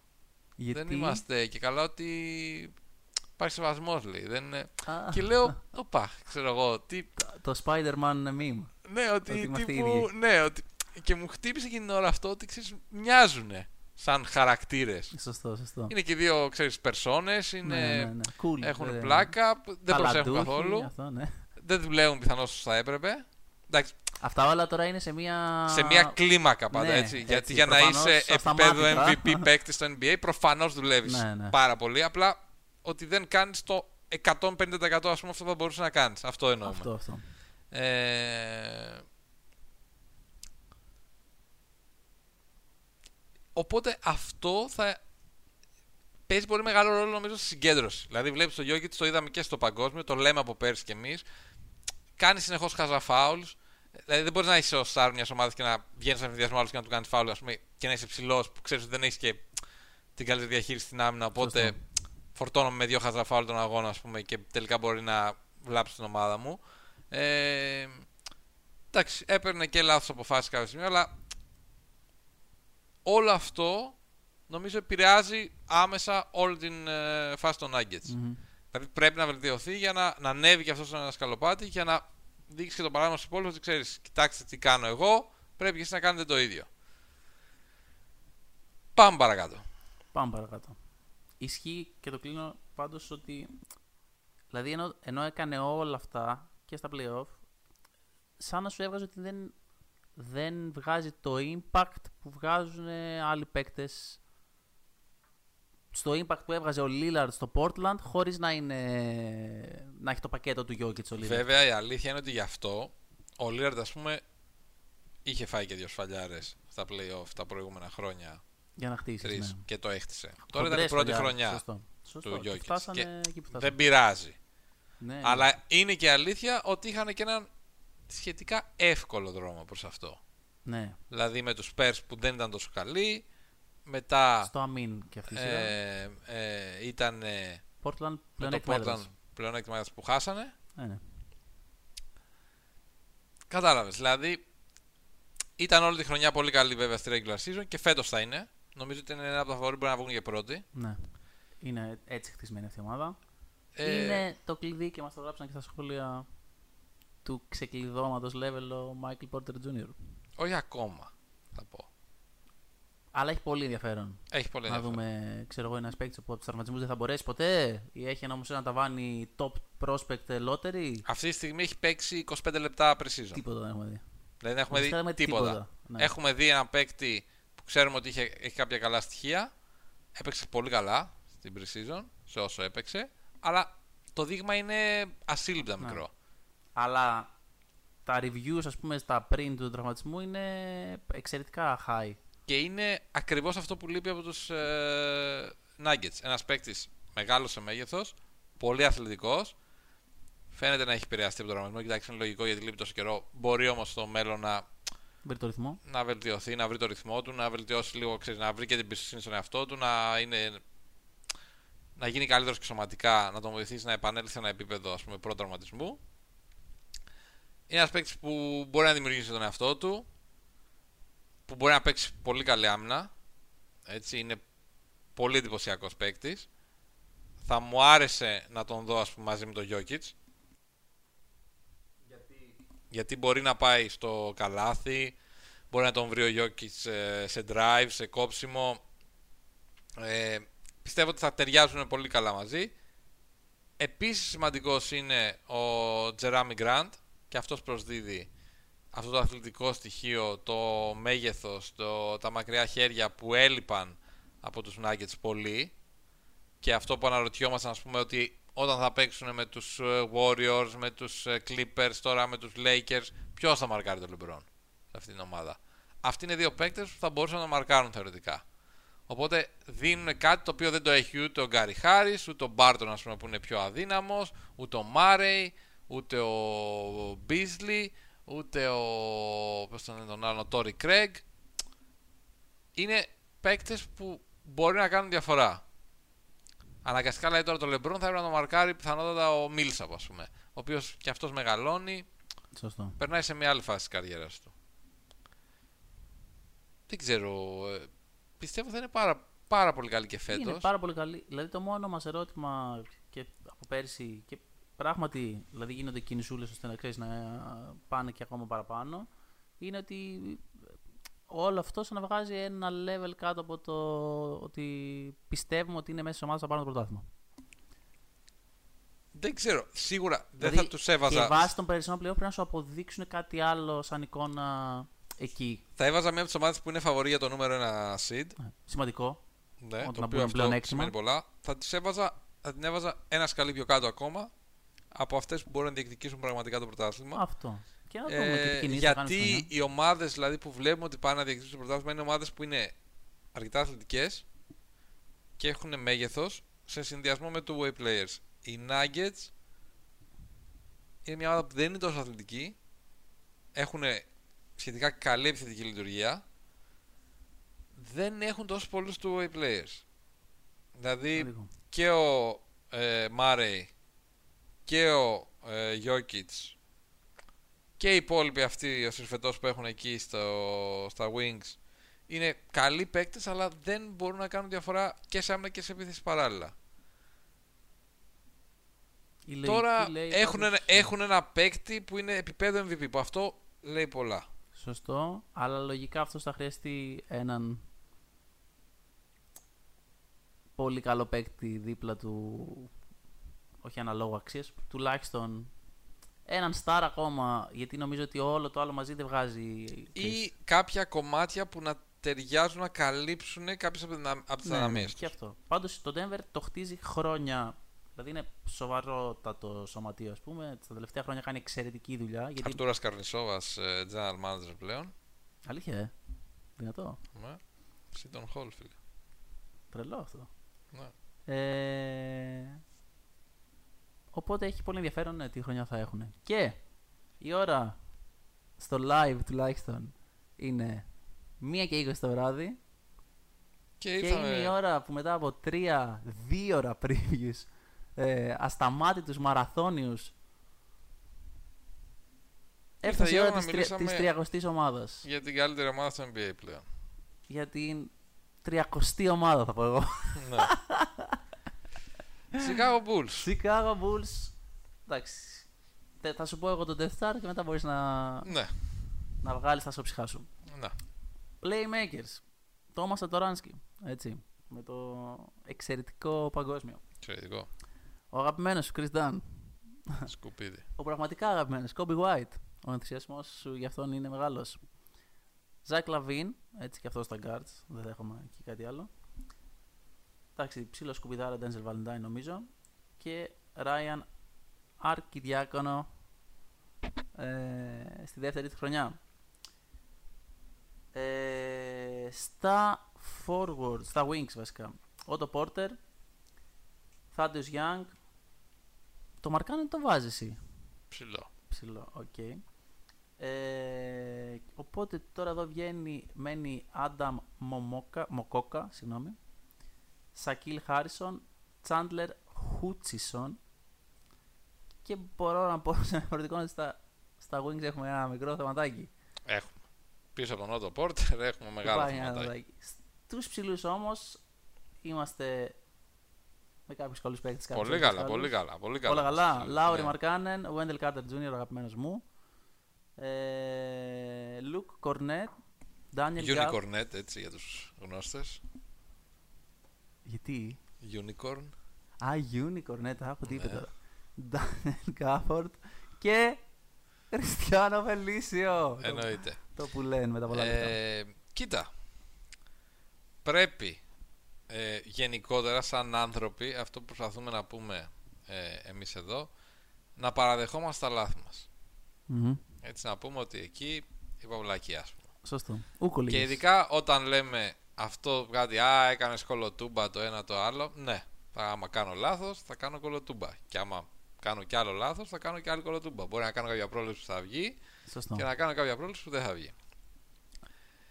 Ε, το λάθος το δικό μου ήταν ότι υποτίμησα εισαγωγικά δεν το υποτίμησα τη στιγμή που έγινε αλλά εξελίχθηκε διαφορετικά την κίνηση που έγινε για το Λαβίν και το pick που είχε γίνει για τον ε, Μάρκανεν. Μαρκάν σωστά ε, τώρα Πες GarPax. Συγγνώμη. ε, συγγνώμη γι' αυτό ε, αλλά Αλλά για το Φελίσιο ποτέ. Όταν έχεις δώσει τόσα λεφτά στο Ναι, Φελίσιο, πιστεύω. δεν θα συγχωρηθείς ποτέ. Σωστό. Και ο Ε, Chris Dunn και τα λοιπά. Εντάξει, ο Chris Dunn, Α, γιατί. ξέρεις να- κάτι. Το πώς εξελίχθηκε είναι άλλο πράγμα από το πώς είναι όταν τον έφερε. Έφερε το πέμπτο pick, ας πούμε, του draft. Μμ. Έναν αθλητικό guard σε μια ομάδα που ήθελε να τρέχει και μπορεί να παίξει άμυνα. Δεν είναι κακό σαν κίνηση. Άλλο που στην πορεία δεν βγήκε όπως θέλουμε. Γενικότερα, οι Bulls κάνανε ένα τρομακτικά καλό καλοκαίρι. Δηλαδή, δεν- δεν ξε- οριακά κάτι Τσιμπιέσαι εδώ. κάτι, δεν, κάτι δεν μου κολλάει, κάτι περιμένω να κάνω μια μαλακία, ας πούμε. Ε, ή ότι κάτι, ας πούμε, ο, Γκάρ, ο Φάξον έχει τ- τον έχουν αντικαταστήσει κάπως έτσι από ένα κλόνο, ας πούμε, κάτι τέτοιο. Ε, κάνα πάρα πολύ καλό καλοκαίρι. Επηρεασμένος από την καινούργια σειρά με Paul Rudd στο Netflix. Ε, δεν την έχω δει, αλλά πολύ πιθανώς. Ε, είναι η επιλογή του Kobe White σίγουρα που ξεχωρίζει στο draft. Okay, για τον οποίο υπάρχουν ε, και στο Σικάγο αμφιλεγόμενα σχόλια. Ακόμα. Δεν είναι όλοι, ξέρεις, τύπου βρήκαμε τον point guard του μέλλοντος. Και πρέπει να τον δούμε. Ναι, η αλήθεια είναι ότι πρέπει να τον δούμε. Σε μια ομάδα που υπάρχει, δηλαδή και ο Σαντοράνσκι και ο Κριστάν τώρα, υπάρχει και ο Λαβίν. Δεν θα είναι πολύ εύκολο να βρει τόσο άπλετο χρόνο συμμετοχής. Αλλά θεωρώ ότι έχει πολύ καλές προδιαγραφές.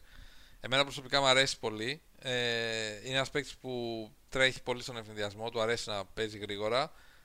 Δεν το λυπάται. Σουτάρει δηλαδή, ξέρεις, άμα το βρει θα, θα τον μπουνίσει. Θεωρώ ότι δεν είναι κακός playmaker.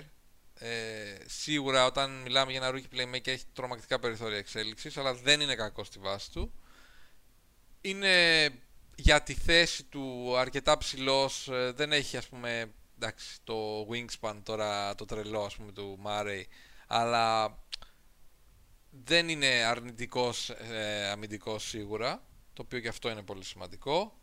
Ε, οπότε για μένα αυτή η επιλογή ήταν πάρα πολύ καλή. Underrated και η επιλογή του Γκάφορ, του ψηλού που είναι και αυτός αθλητικός ψηλός.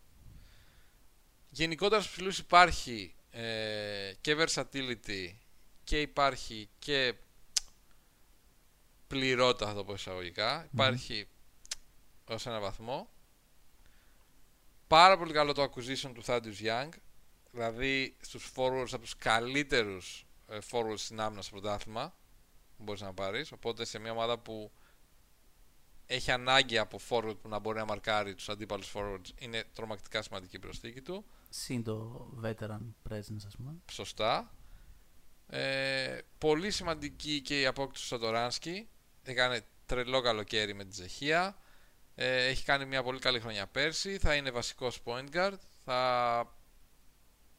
Είναι ένας παίκτης που είναι πολύ σοβαρός. Σου δίνει απ' όλα από λίγο.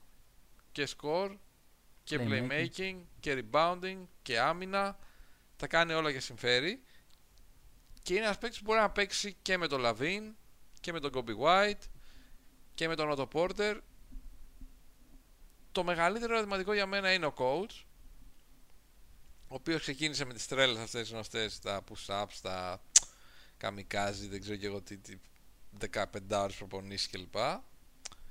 Στην πορεία τα βρήκε λίγο με τους παίκτες οπότε κρατάφερε και διατήρησε το ρόλο του ε, δεν ξεκίνησε πολύ ωραία επιθετικά ας πούμε και αμυντικά δεν ήταν καλή ομάδα και ο τρόπος έπαιζε πολύ αργό μπάσκετ, ήταν αναχρονιστικός σχεδόν τώρα πλέον λέει ότι φέτος θέλει να τρέξει και να σουτάρει πολλά τρίποντα και λοιπά οπότε δεν ξέρω από το στόμα του και στο ούτε αυτοί μπορεί να τον πήραν για αυτόν ξέρεις εξωγήινη και να τον έχουν αντικαταστήσει ε, είναι είναι μια, μια πολύ ενδιαφέρουσα χρονιά νομίζω για τους Θα Bulls. πω, θα σας σταματήσω εδώ. Ακούσετε με τι σεβασμό άκουσα έτσι να μιλάει για την ομάδα του κυρίως με θετικά λόγια. Έναν έναν τους πήρε, μια χαρά τα έλεγε. Δεν υπήρχαν ηρωνίες, έτσι. Και μιλάμε για μια ομάδα που δεν ξέρουμε αν θα μπει στα playoff. Και όταν τα λέω εγώ για τους Celtics, είμαι ο γραφικός.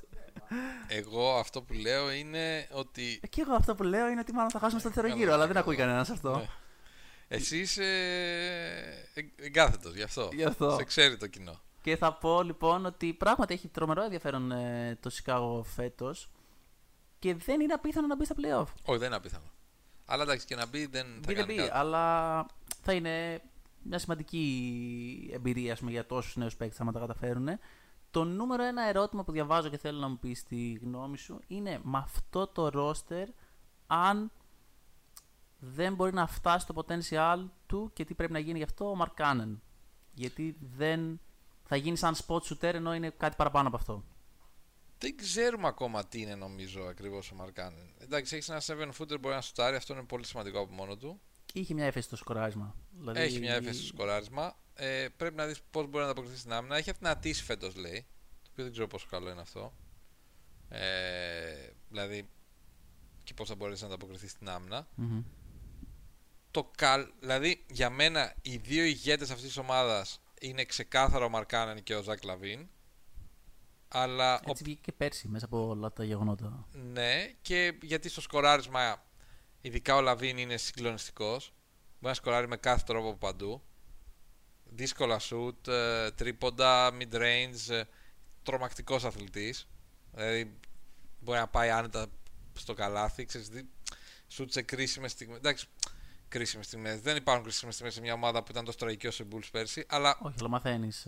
αυτό το μαθαίνεις, χτίζεται και το βλέπεις ότι χτίζει ένα χαρακτήρα. Δηλαδή δεν μπορούσε. Ελάχιστη. Δεν ξέρω, ελάχιστη. Μπορεί να κάνω λάθος. Σίγουρα εγώ όταν πήραν οι, οι Bulls το Λαβίν και του δώσαν τόσα λεφτά, δεν πίστευα ποτέ Ναι. ότι μπορεί να εξελιχθεί σε αυτόν τον παίκτη που είδαμε πέρσι και πιστεύω θα δούμε και φέτος. Δηλαδή υπάρχουν αρκετοί που πιστεύουν ότι θα είναι πρώτος σκόρερ στο NBA φέτος. Το οποίο αυτό είναι ασύλληπτο, αν το σκεφτεί κανείς. Θα χάσει από τον Γκάρι, που θα ανάψει Ναι. το Χάρντεν, αλλά οκ. Ε, οπότε αυτοί οι δύο είναι ηγέτες. Ο Μαρκάνεν μπορεί να στάρει και θεωρητικά μπορεί να πάει και στο καλάθι. Η αλήθεια Το είναι. θέμα είναι τα touches που μένουν. Ναι, νομίζω θα μένουν τάτσες για αυτόν. Και γι' αυτό πιστεύω ότι ο Walter Carter Jr. είναι το κλειδί για το μέλλον αυτής της ομάδας. Γιατί Το ταβάνι. θεωρητικά είναι ένας πολύ καλός αμυντικός, οπότε πρέπει να το αποδείξει. Πέρσι έκανε πάρα πολλά φάουλ, ε, ήταν και τραυματίας, εντάξει, ήταν και πρώτη χρονιά, δεν το συζητάμε. Και εκεί λίγο κακομεταχείρισε ο coach. Δεν ξέρω βέβαια τα εσωτερικά, αλλά αυτό ναι, που λέγαμε σίγουρα, ότι βλέπει σίγουρα, το παιχνίδι από τον πάγκο έτσι και δεν λεγότανε. Αλλά είναι νομίζω ένα κλειδί για το μέλλον του Σικάγο γιατί δίπλα στο Μαρκάνεν ε, χρειάζεται ένας παίκτης που θα είναι σκληρός στην άμυνα. Σωστό. Θα μπορεί να παίξει άμυνα και να καλύψει τα κενά που δημιουργεί ας πούμε και ο Λαβίν και ο Μαρκάνεν σίγουρα.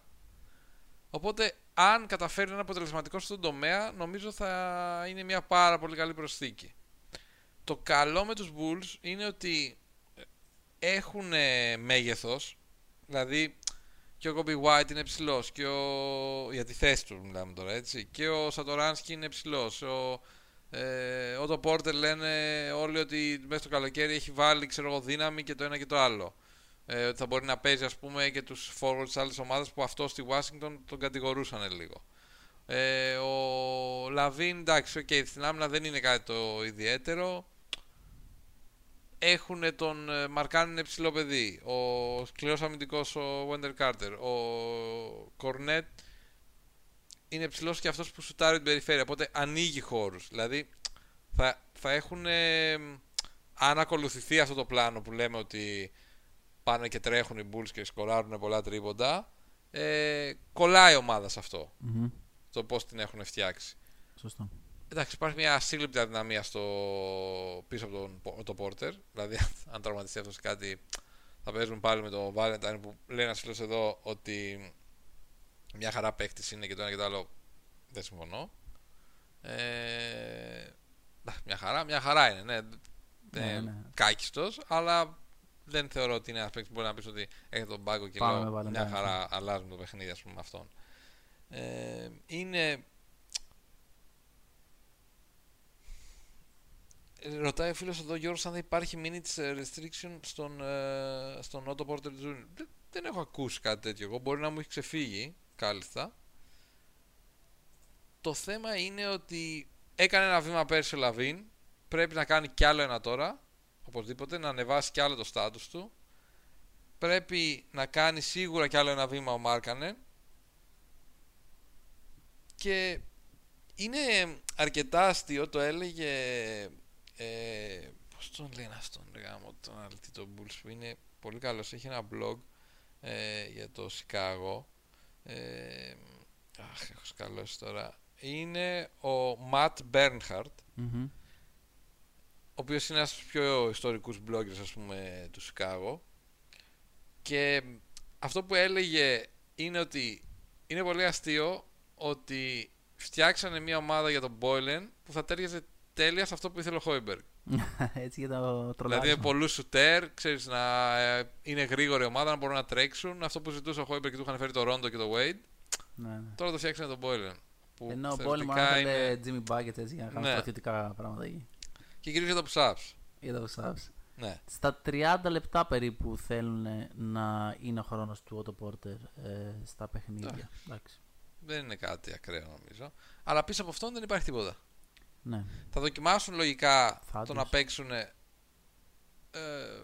ναι, και αυτός είναι πολύ σημαντικό. Ε, δηλαδή, πολύ σημαντικό το fit με το Μαρκάνεν. Γιατί και αυτός μπορεί να παίξει δίπλα στο Μαρκάνεν σίγουρα και να πάρει ας πούμε, τον Λεμπρόν, τον Γιάννη, Να παίξαμε. τον ε, ξέρω, Τις εγώ, Paul χειρότερες George, ομάδες, τον χειρότερους Kawhi, παίκτες, ναι. ξέρεις, αυτούς όλους.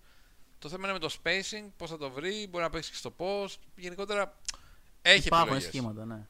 Πιστεύω θα παίξει πολύ με τρία guard όταν δεν είναι ο Porter. Δηλαδή θα γίνεται λίγο μια Σατοράνσκι, μια ο Λαβίν, μια ο Kobe White, ξέρεις, να παίζουν και αυτοί οι τρεις μαζί. Θεωρώ ότι θα προσπαθήσει να παίξει και το ε, Coby White, ε, Λαβίν, Coby White, Σατορά, ξέρεις, όλοι οι συνδυασμοί για να μπαίνει και ο Coby White στο κλίμα. Μμμ. Θα είναι μια πολύ καλή ομάδα στο transition.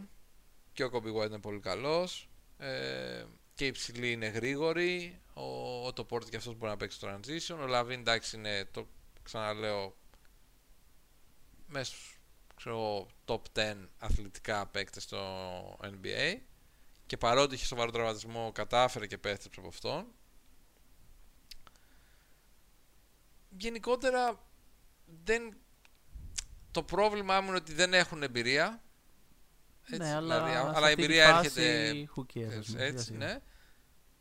Δεν ξέρω πώς θα ανταποκριθούν ε, αμυντικά και δεν ξέρω τι θα γίνει αν κάποιος, ας πούμε, ο το Porter βασικά χτυπήσει. Γιατί από πίσω οι, οι, οι, αναπληρω... οι αναπληρωτές, οι αντικαταστάσεις του είναι επίπεδο, ας πούμε, χαμηλο... πολύ, χαμη... πολύ χαμηλότερο επίπεδο από αυτό που θα περίμενες να έχει μια καλή ομάδα στον πάγκο. Μμμ. Εντάξει, βήμα-βήμα χτίζεται. Θετικά μηνύματα ήταν το καλοκαίρι πρώτος φέτος μετά από πολύ καιρό. Καλά πάμε Μανώλο. Βγαίνουμε από τη... ναι, βλέπεις λίγο φως στο τούνελ αυτό. και βλέπουμε και με αυτόν τον τρόπο κλείνουμε το preview 30 ομάδων. Η ώρα έχει πάει μια μισή το βράδυ. Ναι. Τέλος του τρίτου μαραθωνίου. Είναι 22 Οκτωβρίου γράφει το ρολόι γιατί Η πράγματι μέρα 22 που ξεκινάμε, Οκτωβρίου φίλε. και φτάσαμε στη μέρα που ξεκινάει το NBA. Φτάνουμε και στο τέλος του τελευταίου μας pre-season podcast. Το επόμενο θα είμαστε Αυτό. μέσα στη σεζόν. Και η λογική μου λέει, χωρίς να το έχουμε συζητήσει, ότι η φάση μυρίζει hot takes. με μόλις μια εβδομάδα μπάσκετ.